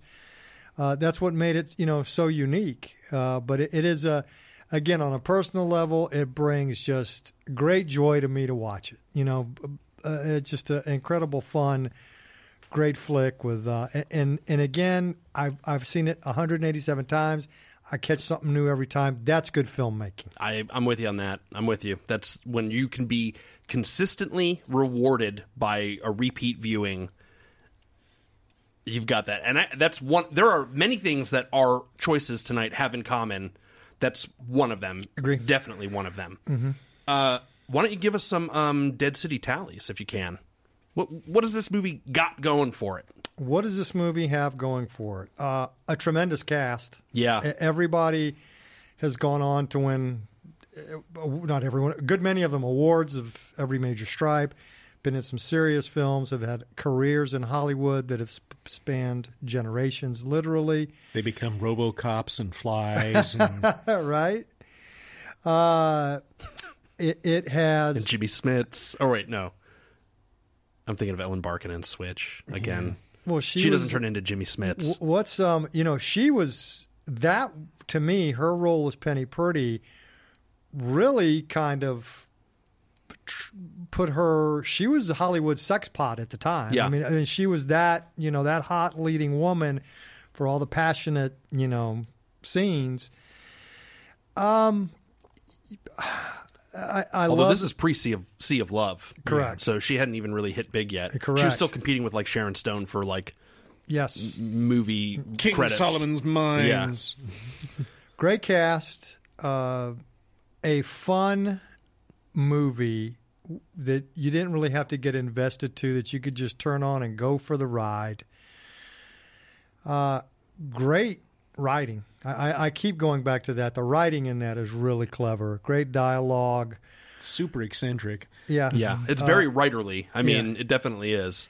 Uh, the editing in it is very understated, and you know this professionally. It's very understated, but it's there because those scenes transition and move and segue. You know, Do you know? I got to tell you, man. I, when I was watching it the other night and I hadn't seen it, it, literally, it was almost as if this was a first time viewing for me. Mhm. I I saw it many times when I was younger. It was always on TV, Mhm. but it was really crazy. Like watching it the other night, I hadn't.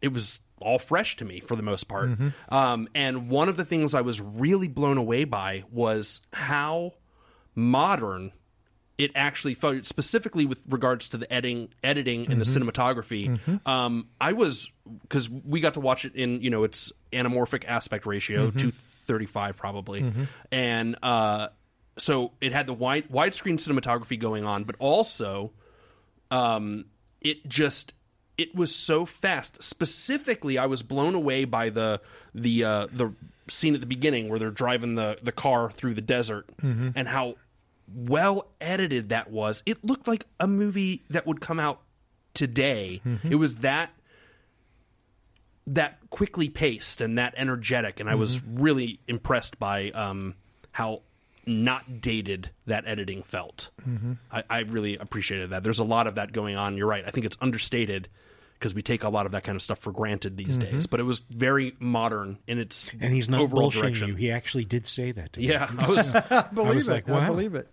That's that's great that you spotted that. You know, because that's again, that's that is something that a, with all respect to the listeners, a lay person may not necessarily recognize because a film should be seamless. Yeah, in- they're feeling it subconsciously, Right, but correct. it's it, this is how the, you know putting it into words. That's basically what's happening. And and I guess my final final point, and I'll always go back to it. It was fucking Doc Savage. it was new wave Doc Doc Savage. I mean, if I can Doc take anything away from what you've said, the fact that you went through and said it's new wave Doc Savage. Yeah. It's MTV Cops. You know, it's like, it's one of those kinds Mhm. of you know, juxtapositions where you're like, that's fucking it right there in a Mhm. nutshell. And I had never thought of it that way. I mean, I could, I always saw kind of the parallels Sure. with, with Doc Savage and everything, but new wave Doc New Savage. wave it's, Doc Savage. It's almost like a, it's a it's a it's a slight shame that it didn't come out two years later so they could get Danny Elfman to do the score for it. Like that era, that era, Danny Elfman probably would have been I, like um, a perfect choice. I play the end credits theme. I was I was playing it on the way here to get in the mood. Just that little montage where it, it shows all the characters coming together, and you get an idea. Okay, this is Buckaroo's.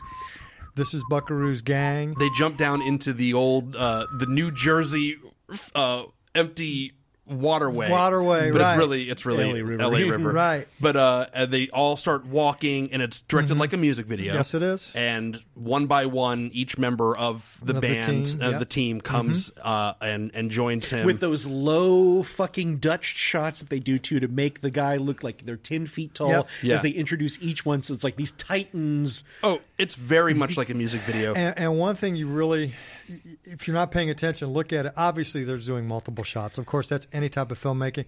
They did multiple wardrobe changes. Look at the characters; they're wearing different things in that same extended shot, but they're wearing different wardrobe. You know, no doubt it was probably a million damn degrees outside. Oh, yeah, you know, and they, yeah. but it's a dry heat, right? Uh, you know, though, too, the the score wasn't ready yet for that scene, so they walked around blasting Billy Joel's "Uptown Girl." now I have to see that into that music. yeah, wa- I watch it. It's it's like it's the same tempo, it's the same Mm-hmm. thing, it's exactly it. Uh, and that probably is enough to drive anybody absolutely insane. Yeah. yeah, best decision they ever made was to not use actually "Uptown Girl" for Oh, that thank end. goodness. But uh, Why do I have to give her my jacket? Great, uh, great, great, perfect. great flick that I could talk about for hours. But I think there's another movie that we need to get to. That's a very good point. And, you know, another thing I've recognized about these movies is, well, we're a little backwards here. You got Buckaroo Banzai in 84. Mhm. We've got uh, Remo Williams in 85. And then we've got My Choice uh, from 1986. And that movie is Big Trouble in Little China. There is a hidden world where ancient evil weaves a modern mystery. What's going on here? Is this some kind of Magic. The darkest magic.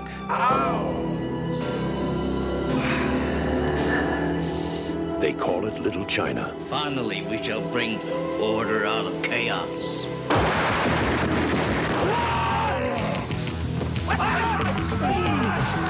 It's where Big Trouble was waiting for Jack Burton. Who? Jack Burton. Me. Jack? Jack? Jack! They told him to go to hell. He make one move. And that's just where he's going. Somebody, I don't care who, tell me what is going on.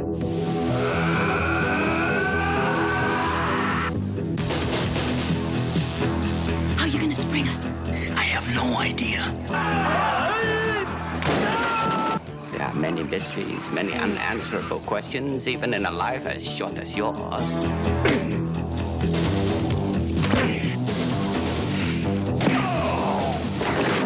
My destiny rests in your capable hands. Hey, I'll do my best.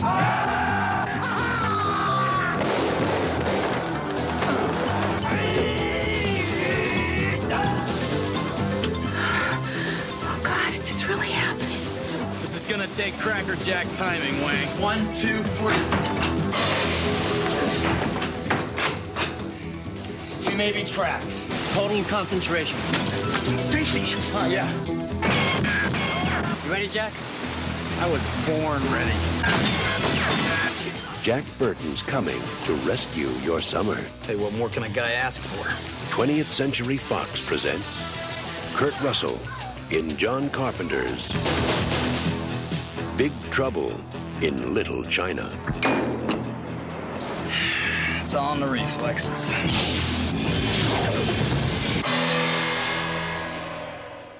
So, like I said, 1986. Uh, it was directed by John Carpenter, the master, the one of the greatest directors in history. Um, it was written by uh, Gary Goldman and David Z. Weinstein, and then the technical credit here is adapted by W.D. Richter, the director of Buckaroo Banzai. Another connection that we have here. Interesting. Yeah. Um, now, with all due respect to Misters Goldman and Weinstein, what I'm aware of is that their screenplay, which had an awesome title, Big Trouble in Little China, was significantly different than the movie that ended up getting made. Yeah, it was a period Um, piece. yeah, set at turn of the century. Um, it was basically a weird western. Um, Which is a pulp. Yeah, that's right. it. And uh, Jonah Hex, baby. and they um, W.D. Richter was brought on after the producers had disagreements with Goldman, Goldman and Weinstein to completely redevelop the film. Um, and as John Carpenter says, really W.D. Richter should have the screenplay credit. Um, but also, John Carpenter contributed significantly, like he usually does, to his projects.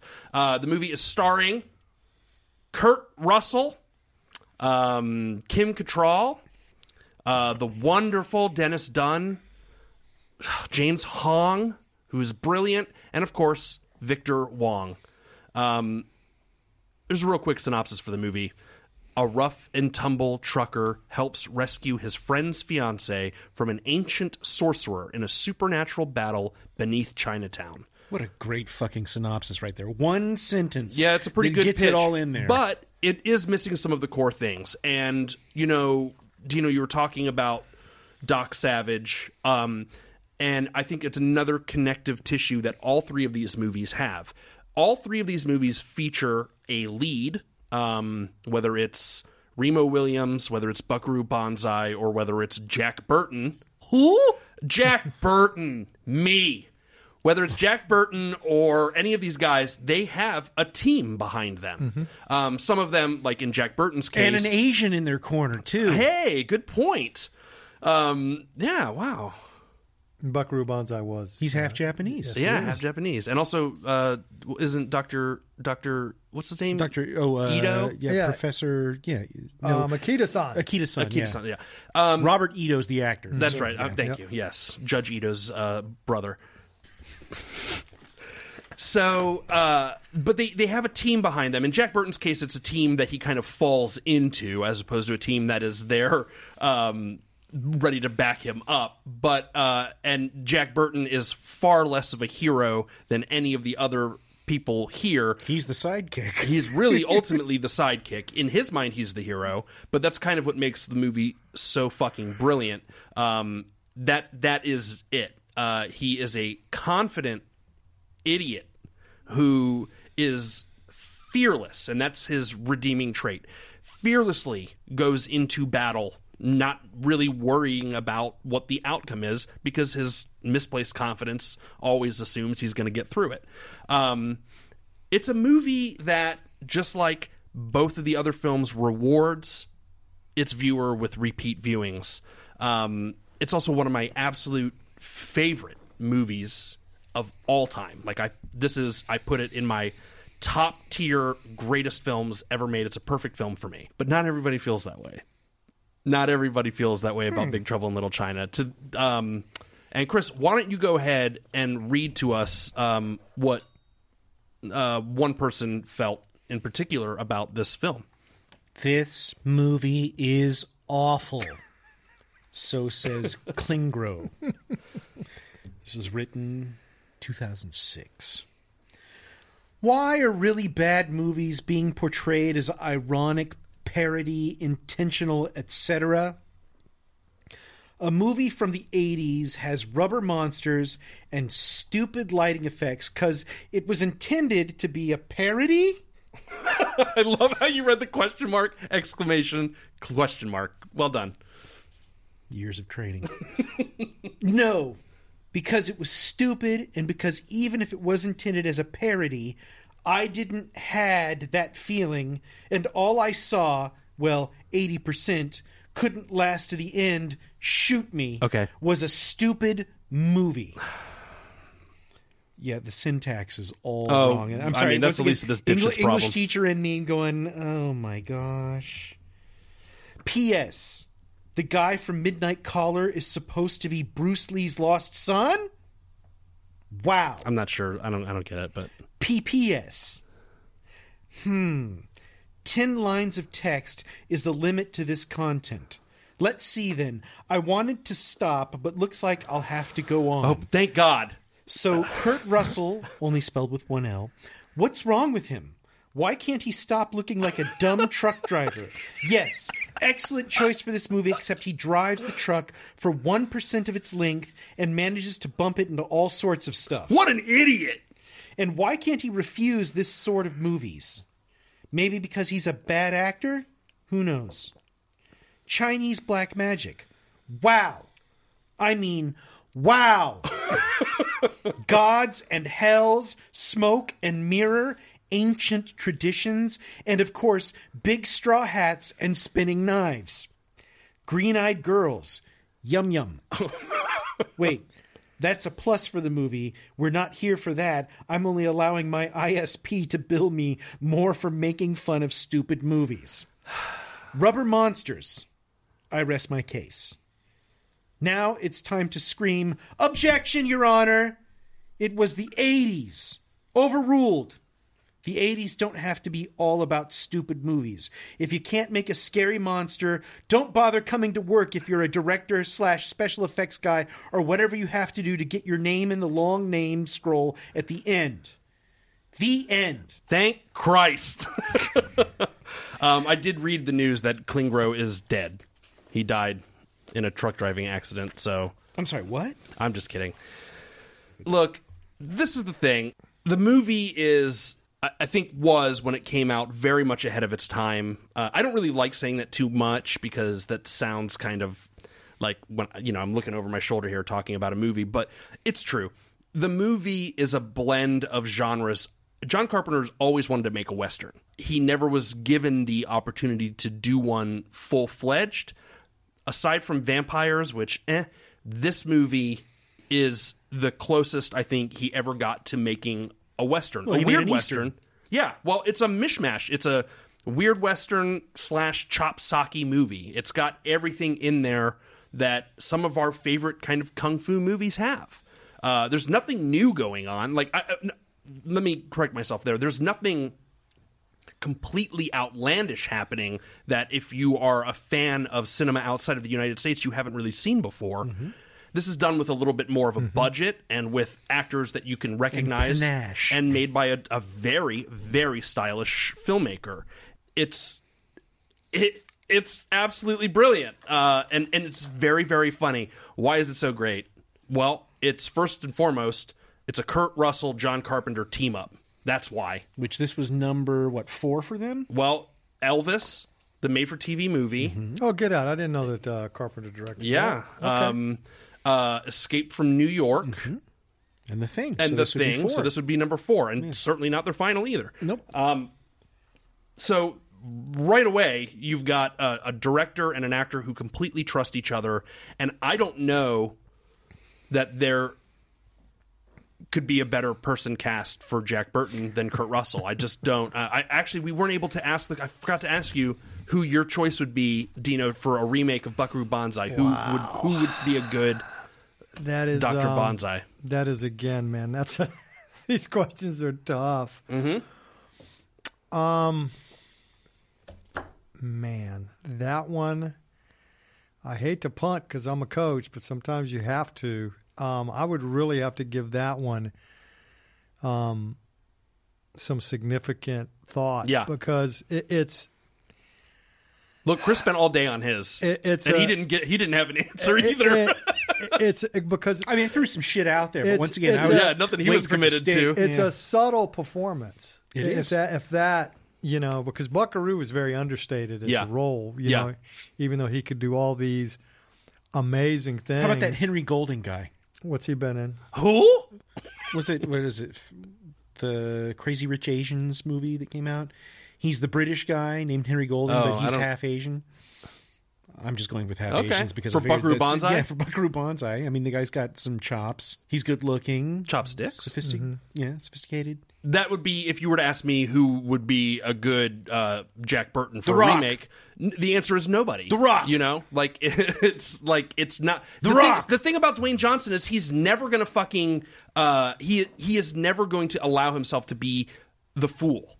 He, he the, the Oh, fatal mistake that they. I mean- no I'm telling you I, I the fatal mistake that they would make is that they would give him something heroic to do and that is that is a huge mistake because Jack Burton's whole nature, he is a hero, but he's just an incompetent one. So also, he's that's just no, that's terrible. That's a terrible choice. Um, hey, man, he played Maui. yeah, okay, but you know the answer is nobody for this. Just like I think a lot of these movies, it's it's kind of hard to put anybody, even Kurt's son, in in this kind Wyatt? of role. You know, like it's just not really possible. I think Wyatt would be better Snake Plissken. Yeah, maybe. Maybe. What else this movie has? It's got a fucking kick ass score, you guys. John Carpenter's score, like, at its best.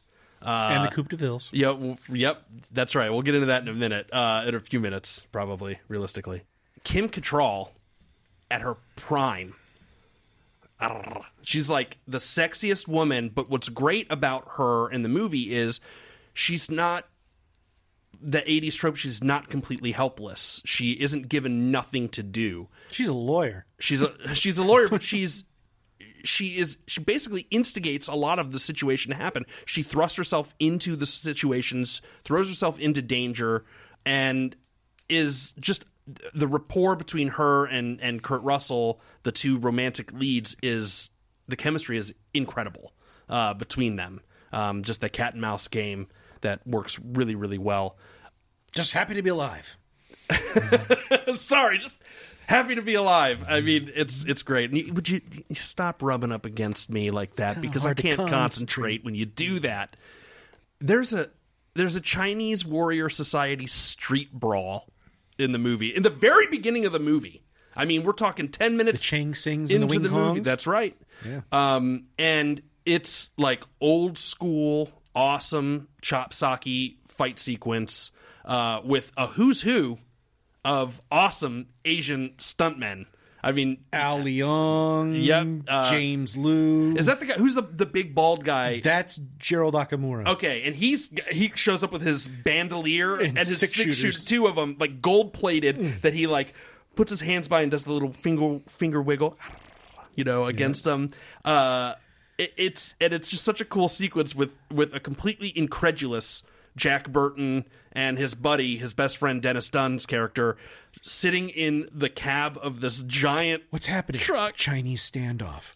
Don't make a sound. it's so and they're like coming and looking around in the cab and it's and but you know Kurt Russell plays it great the whole movie because he's completely like at the very beginning he monologues kind of and says this bit about like we'd have to be foolish to think we're the only person people in the universe you know so he's already you know he's got an open mind as much as he's kind of like a dumb bag of rocks about things he's very open minded about the kind of crazy mysticism that comes about in this movie. Uh, he just takes it at face value, even though it's bizarre, and he reacts to it accordingly. You know, with like, what, what the fuck is going on here? And it's it makes Twelve foot tall road blocks with light coming out of their eyes. it's just yeah, it makes for a really great um, uh, character uh, avatar for the viewer. You know, just kind of go like, yeah, yeah. I guess I would probably want to think like that. I wouldn't look as good as him in a tank top, but That's true. I'd want. No, hey, fuck you, man. Sorry, I had to throw that in there after our earlier conversation.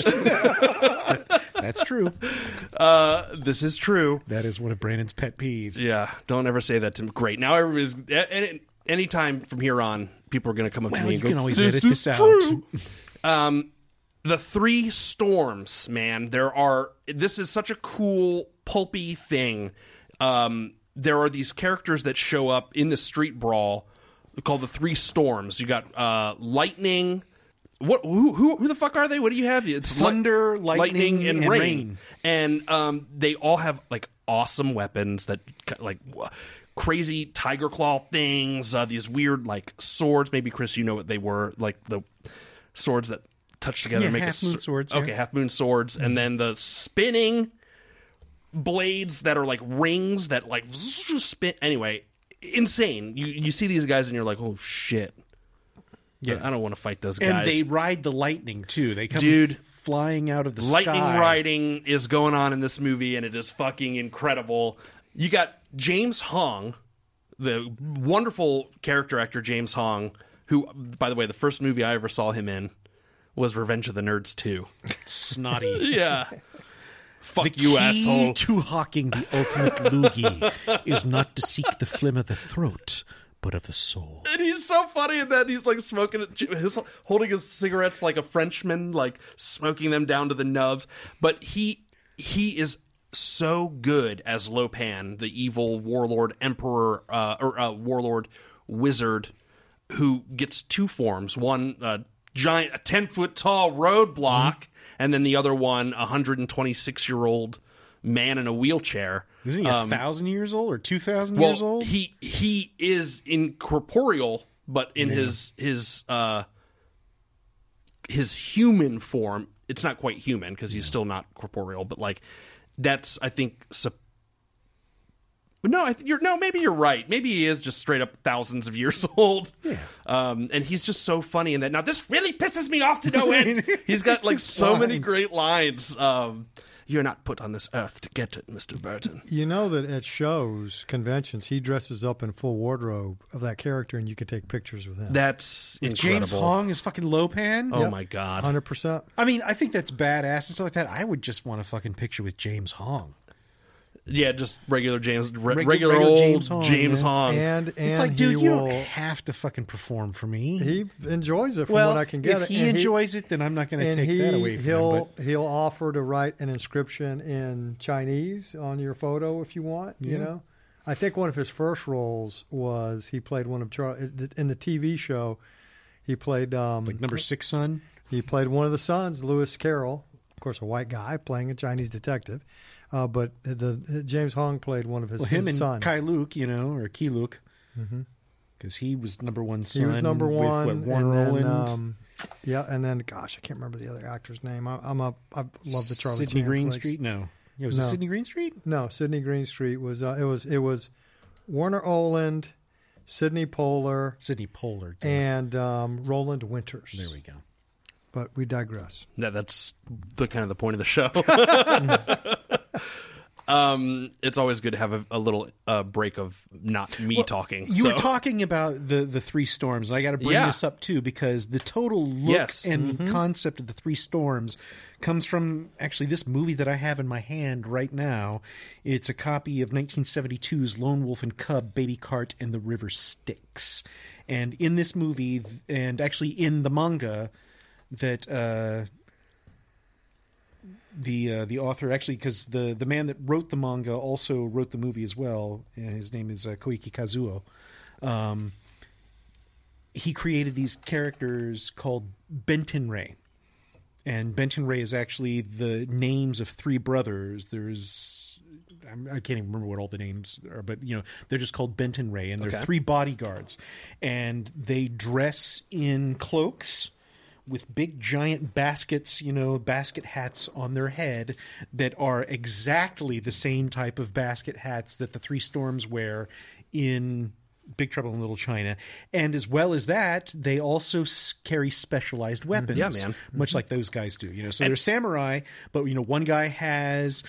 You know, almost like Wolverine claws. claws, yeah. One has like old Roman cestuses, which are like gloves that have those studs and stuff all over them that you just beat people with.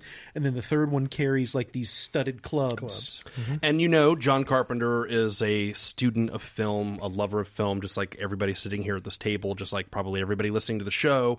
And he really, you know, wears his influences on his sleeve. They're they're apparent in everything that he Talent does. borrows, genius steals. Yeah, well, he he he stole appropriately Yes. as far as I'm concerned because Well, it's evocative. I mean, or immediately immediately you when you see these guys, you know Power. These guys are badass. Uh, they're fucking it right awesome. they're awesome. Um, and they're a little goofy. Yeah. you know, there's like a goofy. There's a comic book nature to them, a pulp nature to them uh, that makes it so that it's not like a slog to sit through. You know, you're not like, oh fuck, all hope is lost. Everything's a little, just a little skewed, a little goofy, um, as it should be. It titillates you. That's right. John Landis says that every movie is made instantly better by a man in a gorilla suit. Um, and he might be right. This movie one ups it by having a man in a giant ape monster suit. It's like a weird Well, it's- orangutan. It's, the wild man. Actually, there's a Chinese legend about the wild man Oh, who lives in the mountains, and sometimes will come out of the mountains, and the people that live on the fringes of you know the cities and towns and stuff like that will steal them away. So it is kind of this cryptid thing, yeah. much like the Yeti or much like you know Sasquatch and everything. That's what the wild wow, man is. so it is based in Yeah, this it kind of- Chinese yes, lore. absolutely. But it is a man in a fucking giant monster ape costume. Yeah, he looks he looks like a fucking yeah baboon from hell. Yeah, he- or I'm sorry, more like an orangutan, orangutan from hell. Yeah, but he's red. It's it's it's pretty wild. It's basically, in case you guys didn't know, it's uh, uh, Clyde from the Every Which Way But Loose On crack cocaine. Yeah, smoked just nothing but crack and meth after his success, and, And some steroids, into too. A sad Hollywood story. Yeah, it's just unfortunate so his, and real. his he's got like a really bad case of micropenis, but but he can still rip your fucking arms off and make a right turn. Uh, the movie follows the the classic storytelling structure of the journey into the underground, um, which is so familiar in it's it's so significant in storytelling in general that it becomes like a kind of comfort food when you see it in a movie. Part of the monomyth. Yeah, exactly. It's very Campbellian. It's very much what um, what storytelling 101 is, and so that familiarity uh, that's in the movie is there. These guys journey into the mystic underground and encounter a variety of horrors that only the brave few will live to tell the tales of, and and that's just such a, a, cool part of it. That said, uh, the production design of the film in general is incredible. Um, right down, you know, you got the underground layers. You've got Lopan's uh, warehouse to begin with, his actual building that descends into the underground, and then of course you have the giant showdown set piece. The temple with all the fucking neon and an escalator, man. It's got an escalator oh my god! in it. and it is so like while you go, okay, you can look at it and say, "Whoa, how '80s is that?" You can also go, "This is as slick and modern as it gets." It looks, it's such an awesome blend of old and new. Uh, and I'm sorry, but fucking neon never gets old to me. I like, I I want to see that in movies and storytelling more. I want to see strips of neon lining a gigantic fucking skull with fangs every day. That would make me very happy. And of course, I- I'll ask you: Is this one of the most quotable movies ever? I mean, we have three movies here tonight that are like some of the more, most some of the quotable most quotable out of the 80s. cult films of all time. my my favorite line from that movie that I still remember uh, to this day because it, it goes as I, I feel good. You, you guys feel good? I, I feel good. I feel like I can uh, I can do anything. yeah, me too. I've got a really positive outlook. Is it getting hot in here? it's okay. I took something. I can see things. Why are you dressed like that? Uh, it's got also. I mean, I, seriously, the lines in the movie are just un unbelievably quotable. Uh, it's got the a line that I use regularly. Well, there's. I mean, there's a lot of them that I use on a regular basis, but one of my favorites is they're underground. They encounter uh, Jack Burton, Gracie Law. Uh, Dennis Dunn, like his whole team is with him. Uh, a, a, a group of these uh, these Chinese warriors, and they encounter this floating like head eyeball creature that's got like a bunch of eyeballs on it, including an eyeball in its mouth, and it's just this disgusting. A guardian. Yeah, When it sees, Lopan Lopan's- knows. Yes, and when Jack Burton sees it, his response is like, "What is that? Oh God, please don't tell me." And it's like the best response to something. He's just so disgusted by it. He just shoots it. Well, you never know until you try. Uh, it's also got the great line, "Hollow." Fuck it. It's all on the reflexes. You just remember what old Jack Burton always says. What the hell? Uh, what the hell? Uh, what else does? What's another uh, Jack is Burtonism? Um, the, have you paid your dues, Jack? Yes, sir. The check's in the mail. and um, you know, the other favorite exchange of mine is um, he's talking to Lopan, and he goes, and Lopan's telling him his big plan about having a, a, a Chinese girl with green eyes, and he goes, okay, and and so you want to sacrifice her and then live uh, and rule the world from beyond the grave. And Lopan goes, indeed. He goes, or check into a psycho ward, whichever comes first, right? And it's like his flippancy toward like this great emperor, like wizard. His like, I don't, nah, you know. And he's like, oh, give me a break. Two thousand years, you haven't found a girl. You must be doing something wrong. He's very, and, and, and response is like, okay, yeah, there have been other girls. You know, it's very much like, okay, yeah. The whole thing for like a thing that I just love about it is uh, like his infallible Jack Burton's fearlessness and infallible attitude. He's in way over his head the whole movie, and yet he he never loses faith in what he's able to accomplish and do, even if he doesn't do it. Um, or accomplish it himself. It still somehow gets done, and that's a really kind of like positive. and he's still outlook. held in like high regard too. I mean, the whole prologue to this movie that they do at the very beginning, which was an afterthought on the part of the studio, which frankly I kind of like it. I, I like the prologue, to the Dude, it feels like actually. See, it's weird you say that it's an afterthought because I always am like, that's John Carpenter right there. Yeah. That's like a John Carpenter thing where he opens it with this mystery scene of like this weird prologue. Do you know where Jack Burton is? You leave Jack Burton alone. He showed great courage.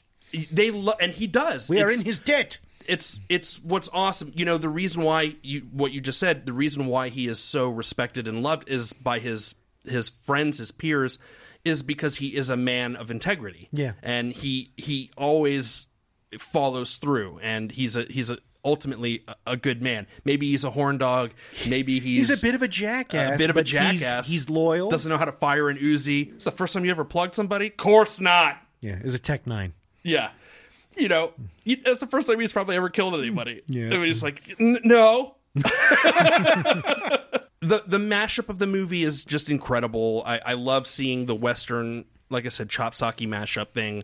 Is it's so much fun tying that in with like the Chinese mysticism um, and the spooky nature and the again serious stakes here. It feels like some shit's gonna go down and it takes that threat very seriously. And I, I really love that. I love the uh, the over the top fight scenes. It feels like the best kind of kung fu movie to me. and the way they're shot too because i mean here's here's the other thing is that when you have for lack of a better term western directors trying to do eastern style martial arts and everything like that.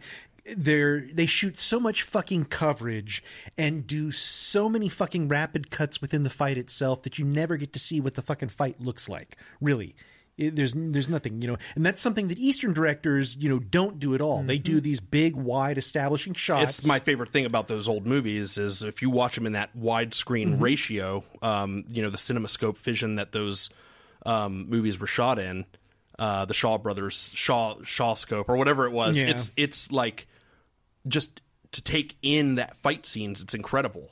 You know, You're actually getting to watch you're the getting to see of the, the real choreography, the real skill in the dance. I will say that John Carpenter does it to a uh, modern version of that. I feel that it's his cutting again is it feels very modern. The editing, Yeah. the way that he shoots it, it's not while he uses the widescreen cinematography and composition. But there's a lot of close-ups of reactions to the action. That's right. Instead of it's like you know, oh fist, you know, and just it's this hodgepodge jumble of shit. Yeah. While you don't get like big, long, sweeping, you know, wide shots and everything, you'll get an established back and forth, you know, kind of at a, a wide or a medium, and then all of a sudden he goes into these great close-ups. But it's like you know a good close-up that you get a good long reaction out of the people. Like Yes. the one that I think of is like when when uh, when Wang Chi at the end is fighting lightning. No, rain. Rain. He's fighting He's rain. fighting rain. And that whole fight scene there, and you know, it's it's shtick. You know, because basically Oh, Wang Chi's you know, jumping in the air and flying. Yeah, exactly. I mean, it's wire fu before it really ever existed, um, at least in, in, in the Western world. Yeah, I mean, it, it's got a real modern vibe to it. Um, it's got a great chemistry between the leads. There's like a wonderful subversion of cliche that I, I love. I, I if you haven't seen it, you know, sorry, but th- like I love the spoiling of. I mean, sorry, sorry to spoil. I love that it's not typical like the ending with the guy the guy getting the girl like he basically gets her but opts not to because aren't you going to even kiss her goodbye? no and it's great because it doesn't seem like he's being a dickhead. It's just kind of like Sooner or later, he rubs everybody the wrong way. that's right. That's right. I'd go in with you but i know there's a problem with your face. Um but then of course the crowning achievement of the movie and let's not fucking kid ourselves is the coupe de Ville's big trouble in little china theme song. Written and performed by john carpenter nick castle and tommy lee wallace the coupe de Ville's and it's like the best stupid fucking 80s song that was on MTV and they made a music video for it and it's like the coolest stupid song ever and I sing it all the time. I, I am shocked that this movie is directed by John Carpenter because, in my mind, when I think of John Carpenter, obviously I think of all the horror stuff. Yeah. that's what he's known for, and that's not to say he's a, a one-trick pony. Most directors aren't. They kind of, you know, get to be known for something, and the studio throws money at you and say, "Make more of this."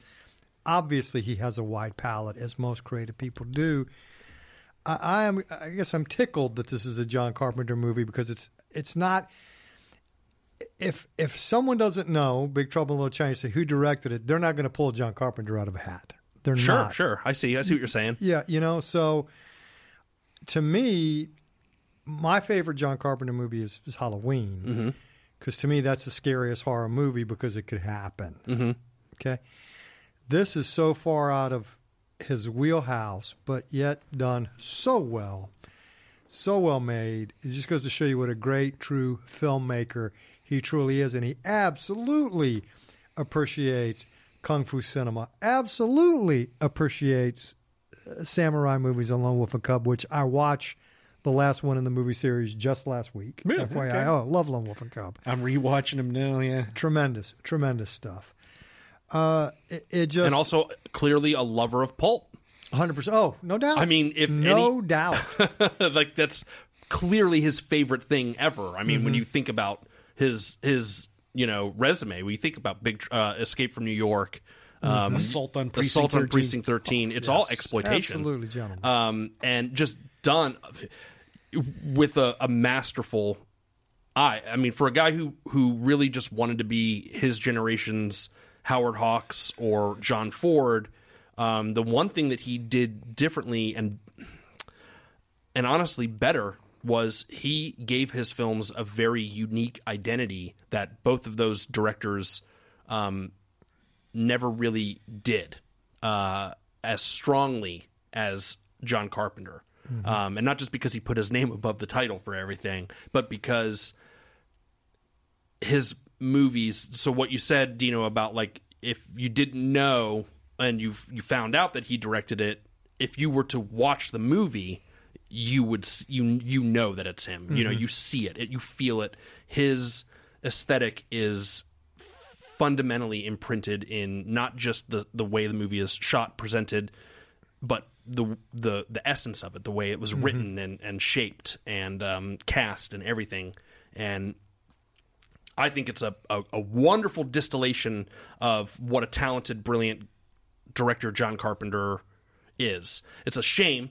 Another thing that this movie has in common with all three of these movies is that people just didn't fucking get it. Mhm. It didn't make any money. Mhm. Um, and it was another blow uh, to John Carpenter's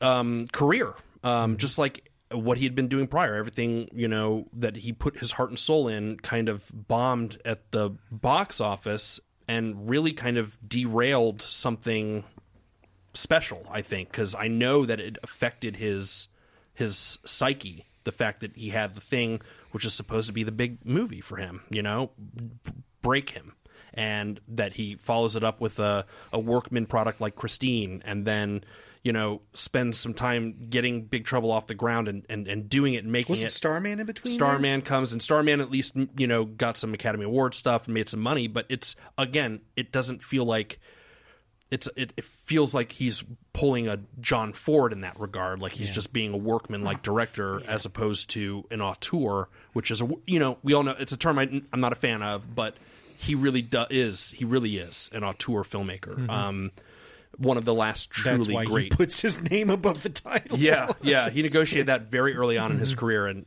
and he, he he's right. I mean, he should. I, I enjoyed Starman a lot. I, I did at the time, but to your point, it was kind of a generic yeah. Science fiction movie. I mean, and, and any director, It uh, was that- him paying amends for. Yeah, he's playing it, with the studio. It, and it looked I like can- he was can- going through the motions. Yeah, exactly. You want You know. nice aliens? Okay, fine. I'll give you a Mhm. nice fucking and alien. and it it sh- I think it shows because it's not a movie that gets repeat viewing for me, just like Christine doesn't. Just Mhm. you know, you can tell where his heart's in it and where his heart's not, Oh, and that's why his you know au, au revoir, you know, after really 1988, his last 80s film, which is They Live, kind of starts to to crumble um, as far as the um,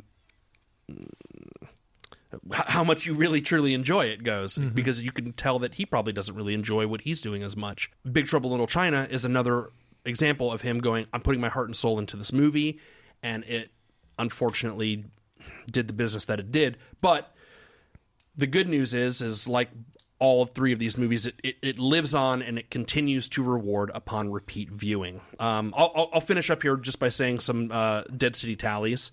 Um, we got a killer score. We got uh, Street Gangs and Shades, which is fucking awesome. They look so cool. Um, you got Hong Kong Kung Fu. You got Scary Mystic Magic.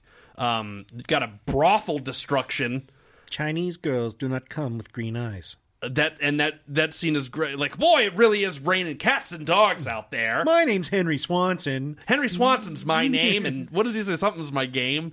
I forget. He's he's such a dork in that scene. Um, you got uh, you said it earlier, lightning riding, Yeah. which doesn't get better than that. You if you make a, fu- I'll tell you what. If either of you guys make an entrance on lightning, I'll suck your dick. Uh, I'm not going to be making an interest on lightning Okay. anytime soon. Just I, I made that statement because I don't think it's possible. I'm for you to thinking do about it. You're trying to work? Do something to close that mouth up. You got glowing wizard skin, which is actually really frightening, and it's a great Steve Johnson uh, effect. Underwater skeletons. Every movie is made better immediately with ske- underwater skeletons. You got Kim Cattrall in a wet T-shirt, and get the Blu-ray. Uh, because again, we're talking prime Kim Cattrall here. We're not talking Sex in the City bullshit. Eight monsters, floating eyeball creature. Oh God, what is that? Please don't tell me. You got the hell of being cut to pieces, the hell of boiling oil. I don't know if this is right. Is it the hell of the upside down Sinners? Sinners. Thank you. A lot of Uh, hell. The Chinese have a, a many hells. You the got hell of paper cuts and lemon juice. the hell of boiling oil. Are you kidding? Yeah, I'm just kidding. It says keep out. A giant sewer demon that comes out and, and Victor. Wong throws a bomb at it and goes, he won't be back. And he's like, what? What won't be back? It will come out no more. Oh, that's it. What will come out no more? Again, just incredulous, but let's move forward. What is Um, that? Black blood of the earth. What you mean oil? No, black blood of the earth. Uh, flying sword duels. Yes. Uh, you got a giant neon fanged skull. Yes. You got a wizard battle laser light Yes! show. Yes. Good versus evil with two different colors of uh, optical effects, including um, little pinkies crossed and thumbs like a video game. That's a James Hong. James Hong, you know, Yeah. ad lib, you know. You never could beat me, Shen. He's just such a funny, like, creepy villain. You got knives through skulls. Hell yeah. It's You've all got- in the reflexes, man. You've got a, a self inflation explosion. Carter Wong, which is something we didn't talk about that. One of Hong Kong cinema's great movie stars. Yeah. And, you know, and he has a great role. Yes. I can help you. If, ends the movie on earthquake. Yeah, and I, we all know I love a, a good earthquake. And again, I'm thrown to the Coupe de Villes with the best exit music ever. Big trouble. in little China. You can feel the heat rising, baby. I'll just say you will. And out of the darkness, See? I told you he liked it. I don't really know the words, but I'll just could have fooled me. I sing that around the house. Yeah, with no pants on. Yep. Big Trouble in Little China. I like jizzed in my pants talking about it just now. I apologize to you guys um because it's flooding the room. can't stop. I can't stop. All right, so this is the part of the show where I want to play a little game. Um, this is a new game. A new game. Yeah. Uh, this is a game that I call Pulp or Fiction. Basically, what I've done is uh, I've amassed a, a list of um, Doc Savage, the the Man of Bronze, Man of Bronze, the first and foremost pulp hero. When you think of pulp heroes, that's who you go to. Am I right, Dino? That or the Shadow. Eh, f- fuck the Shadow. Just the Fuck inspiration Alec for Baldwin. Batman. but you know, You know, Sam Raimi tried to make the Shadow. Couldn't- that's that's what that's what Darkman became. Yep. Yeah. Yeah. No, he would have done a great job. Um, and I've got some of these are real Doc Savage titles, and some of these are, and those would be pulp, and some of these are made up by me, and they would be the fiction. Um, and it's up to you guys to guess which one is which. Well, shit. So titles of Doc Savage novels. That's Okay, right. all Uh, and the winner gets $1 million from me. I write a check from my personal fortune. Awesome. And uh, that, uh, by the way, similarly, I acquired because my father found a large stash of Aztec gold, and we I are understand. now living off of it to this day for forever. Let me let me just preface this contest by saying I own every issue of the pulp reprints. I own every edition of the new series that they've done, and I'm the proud owner of an original Doc Savage Street and Smith number one. So I'll if probably you- get my ass kicked. If now, you but- lose this game, you're going to look like a fucking loser. well, situation normal. okay. Um, so here we go. Pulp or fiction? I'm going to preface it by saying, or every title starts with Doc Savage here. Okay, just for Mhm. aesthetic's sake. Here we go. Doc Savage, Devil's Sack. Is that pulp or fiction, Chris? Fiction. Fiction. It is fiction. Very good, you guys. You didn't weren't fooled by the devil's sack, huh? All right. Doc Savage, The Running Skeletons. Pulp or fiction? Pulp. Pulp. Pulp. That is correct. A mysterious dog and a brazen showgirl lead Doc and his crew to a mad patriot, turning men into living skeletons. You're gonna have a dog and a showgirl in it. Doc Savage, The Squeaking Goblin. Pulp or fiction? Pulp. Pulp. That is correct. Holy shit, you guys, this is a tie. The Squeaking Goblin, a coon skin clad ghost, fires disappearing bullets from a rifle that squeaks, killing without mercy, then disappears himself. Doc and his crew scour the Kentucky mountains to prevent a hillbilly feud from That's right, becoming yeah, all true, out yeah. war. Um, Doc Savage, Toadstools of Death. Pulp or fiction? I'm going to say fiction. Fiction. That is correct. I made that one up too. Doc Savage, the feathered octopus. Chris? I'm going to say pulp. Pulp. That is correct. The monstrous financial manipulator Hylar, his wife Lolar, and their gang execute High a Low- dangerous Low- Is that a comic strip by, by, by Boyd High and Drucker? low. That's high and lowest. Yes. I think. Yeah, I, know, I bet that's a mocking. Yes, I know. Doc Savage, the giggling ghosts. Pulp or fiction, I'm going to say fiction. Okay. Pulp. The correct answer is pulp. Um, Dino would know. Fear of ghosts that give people the giggles becomes a terrifying reality to people already threatened by earthquakes. The Society for the Relief of Gas Victims claims to have the cure for the giggles, but the ghosts seem poised to have the last laugh. I'm going to tell you, if I release this gas right now, you all are going to giggle. or and then pass die. out. Okay. Um, Doc Savage, the Doom Dump. Fiction. Fiction. That is correct. Uh, Doc Savage, this fist, your face. Fiction. It would make a great title, but it's fiction. Okay. Uh, Doc Savage, the squirting viper. I'll say pulp. Fiction. That is fiction. And finally, Doc Savage, spook hole. Uh, pulp. Pulp. It is pulp. The trail of a one armed man of mystery leads Doc and his crew to the far reaches of South America and a fabulous secret hidden treasure on the Pan- Patagonian island known as Spook Hole. Well, um, Beat me by two, man. beat by two. Well done. Congratulations. Uh, the I still feel check- pretty good. Yeah. you did fantastic. I Um, feathered octopus. That's uh, you got to know Doc Savage to get that. there are some wild Doc Yes. Savage titles, uh, and and the bylines for them all. I mean, I'm like, I've got to have all of them and read them all because I I'm so into it. Um, Uh, you are welcome to borrow from the Coach Dino Leto Library. Oh, thank you. Anytime you wish. I have two sets. So nice, nice. And- and- one and- for One play. one right, right. We talked about that earlier. One to collect, one to read. Uh, you know, I have a good run of the Shadow. Not all. I have the complete Avenger, which was also created um, by um, Lester Dent, Doc Savage's Yeah. uh, author, and weird tales, weird stories, um, all kind of. Uh, I have a pretty extensive library that I have a lot of fun reading. and your address is Unknown. Tell everybody. Unknown. um, you guys don't look now, but we have to program a double feature here, and there are Oh, three excellent movies. We can only pick two, and I got to tell you, we talk about this a lot. How are we going to pick?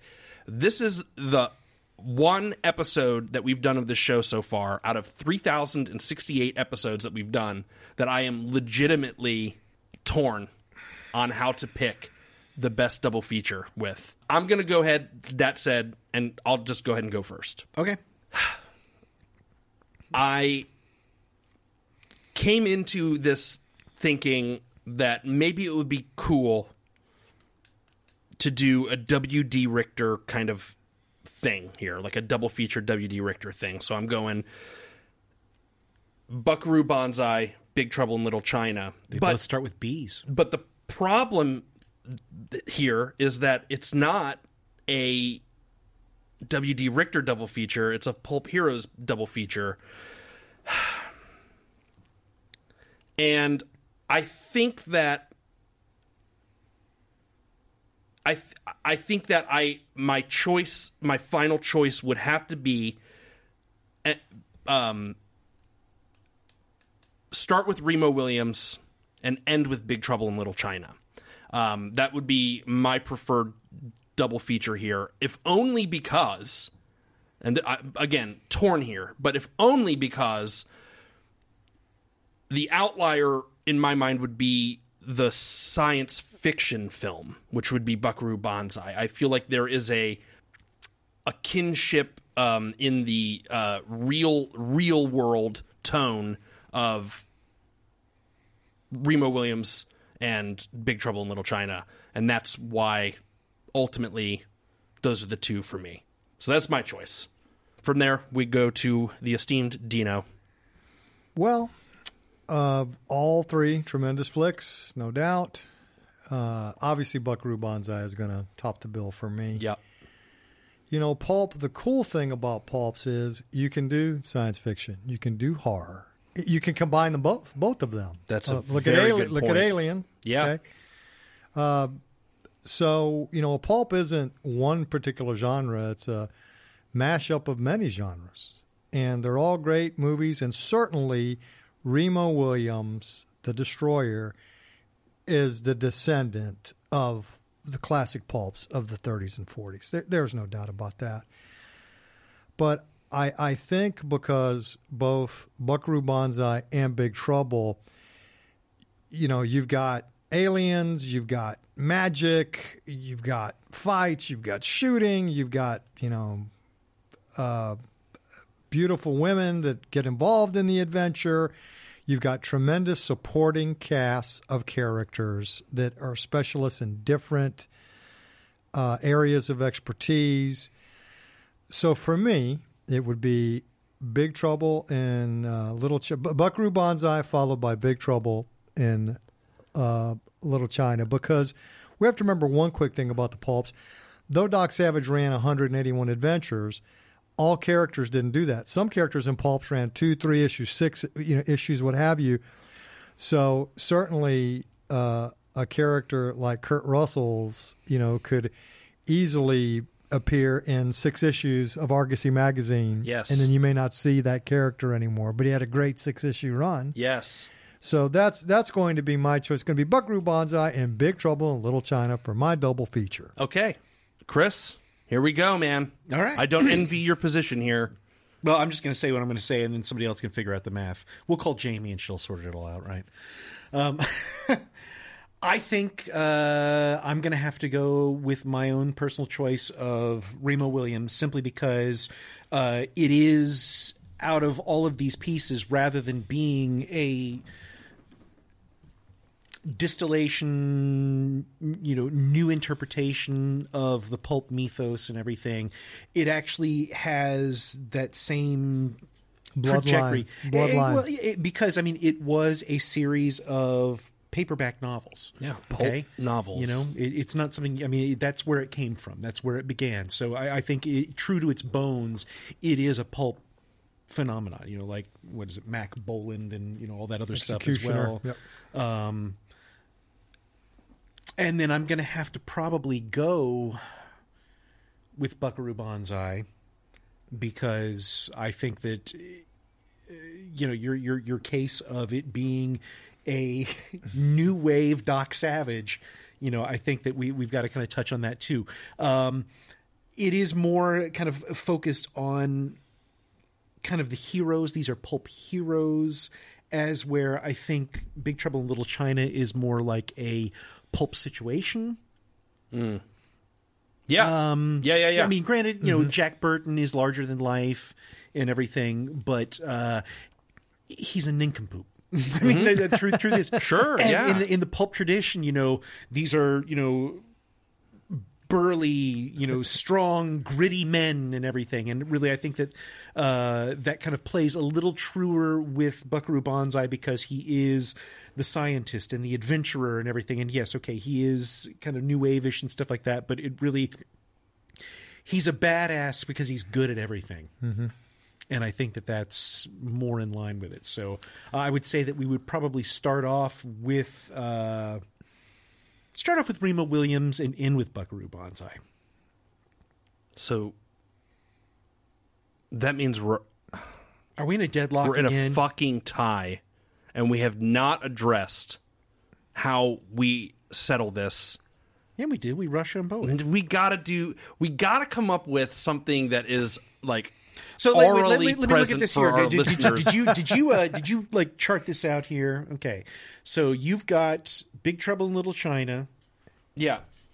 If I go, so look, uh, you know, I write down Big Trouble here. Mhm. Okay, we've got um, Buckaroo Banzai Mhm. and uh, Remo Williams. Remo Williams, okay. All right, and I had one for Big Trouble and, And one, one for, Remo. Mhm. You had one for Big Trouble and one, for, for Buckaroo, Buckaroo. Banzai.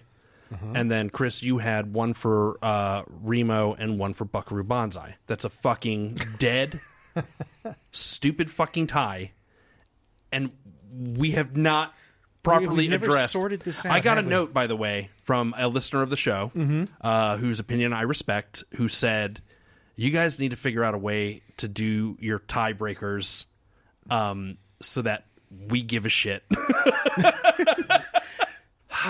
Holy shit! I mean, we can't. We have to pick two. We can't do three. Yes, we cannot. We will not. We will be in serious trouble from the Drive-In gods. Okay, so let's remove emotion from it and look at it analytically. Um, I guess it's like yeah, somebody's got to have to change what, a vote, what, right? What?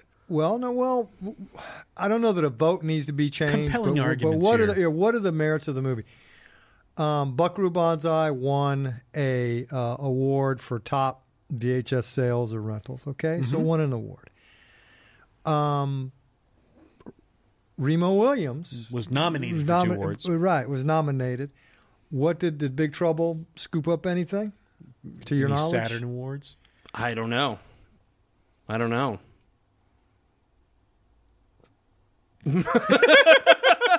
I can't. I can't go with a with merit because um, I just don't know that it worked. The only thing I can think. uh, Okay, all right.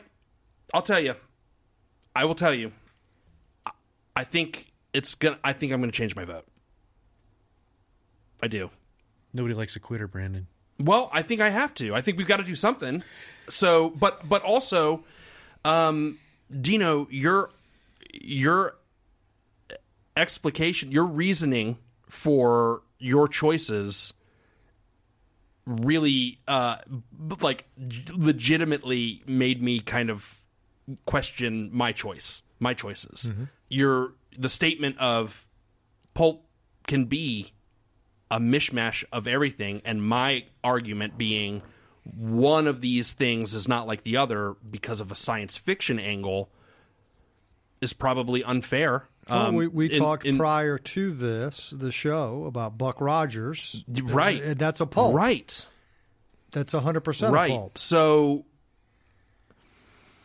so i i think i'm gonna change my vote i think i'm gonna change my vote to I, I like i'm I, i'm keeping big trouble in little china but i think i'm gonna change my vote from remo williams to buckaroo banzai You're Um, just saying that because we got a fake Asian in there. well look that's a great balance fake asian and a real asian well, honestly, you know, I you know, but then again, Buckaroo Banzai. We have, to, we have two fake Asians we want to get down oh to. wow it. you're right but still well this isn't half a fake, Asian, asian as opposed to a full fake Asian. I think okay, I will I will bow out and I will say okay, Buckaroo Banzai and Big Trouble in Little China because it's also alliterative and for the English teacher in me, I like the sound of yeah B and B. yeah okay so then now let's say what's the order how do we order this But you want to know something? yeah i do Remo Williams will return.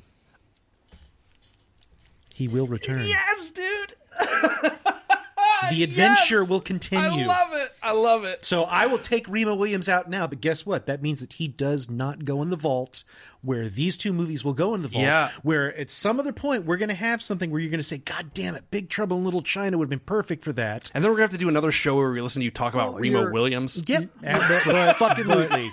Intrinsically, you're correct. That's because Remo Williams did return. They did a pilot, Mhm. Yeah. where there's not been another follow up to Big Trouble or Buckaroo. Mm-hmm. So what's our order here? How do we do this? Uh, my here's my my choice for the order. Then I would say start with Big Trouble, get everybody on board, and then um, lean it. Well, I think Remo. Actually- I mean, I mean, I'm sorry. I think that that uh, that Buckaroo Banzai is definitely the weirder of the two. Yeah. and I think it's always good to kind of get your audience warmed up, like you said, and then hit them with the weird afterwards. Yeah, after you get the midnight warmed- screening of Buckaroo warmed Banzai. up. I don't know, guys. I mean, you know, Big Trouble's pretty damn weird. Yeah, it is. It is. My my thought process would be,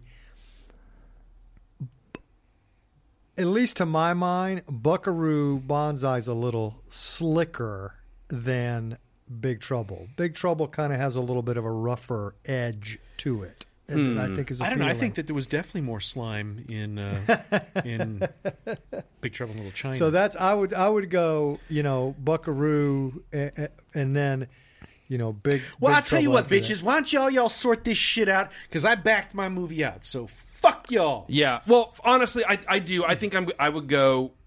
I think I would start for the the the big. I, I think Big Trouble is the way to start it, just to prime your audience for the weirdness to come, um, and then you got your crazy midnight showing, Mhm. basically of Buckaroo Banzai for those those devout fans that People bring out their watermelons. Yeah, yeah, exactly. I think that that's the order. I think the Drive-In Uh, Gods look, would be very, very pleased with that. I have no that. problem with that. Uh, you know, because the good part is you get to watch both. of. That's right. That's right. So, all right. I guess. Um, I guess maybe I shouldn't have uh, torn all these awesome magazines up and uh, and mixed them in with stagnant water and expired glue I stole from an orphanage. Is that Elmer's glue? Yeah. Wait, or uh, no? Wait. Are they? Hold on. Are they a sponsor? No, Brandon. That glue is water soluble. Your big plan was to paper mache the roof in time for the next storm. what are you trying to say, Chris? The acid rain would eat right through the paper and glue. You would have wasted those magazines for no reason, and we'd still be up shit creek. Okay. Okay. Point taken. Look, ma- maybe that uh, gizmo that uh, John Stockwell and Fisher Stevens left uh, left here can help. Well, it'd either create a force field vortex or summon dinosaurs and mutants to run around all willy nilly around the drive in. So typical Friday. Good point. Let's try it. Well, that wraps up another episode of Dead City Drive-In. Uh, I'd like to thank our guest Dino Leto. Thank you so much for being here, my Great friend. fun, guys. Great fun. This was this was excellent. I Happy loved to have you, hearing. my friend. Yes. Once again, I am Brandon Windish. And I'm Chris Holcomb. And remember, at this drive in, if the cars are rocking, it doesn't mean someone's fucking. They're probably getting murdered. You can feel the heat burning, baby. Won't you And say then they take us away! Take us away! We got big trouble. and little China.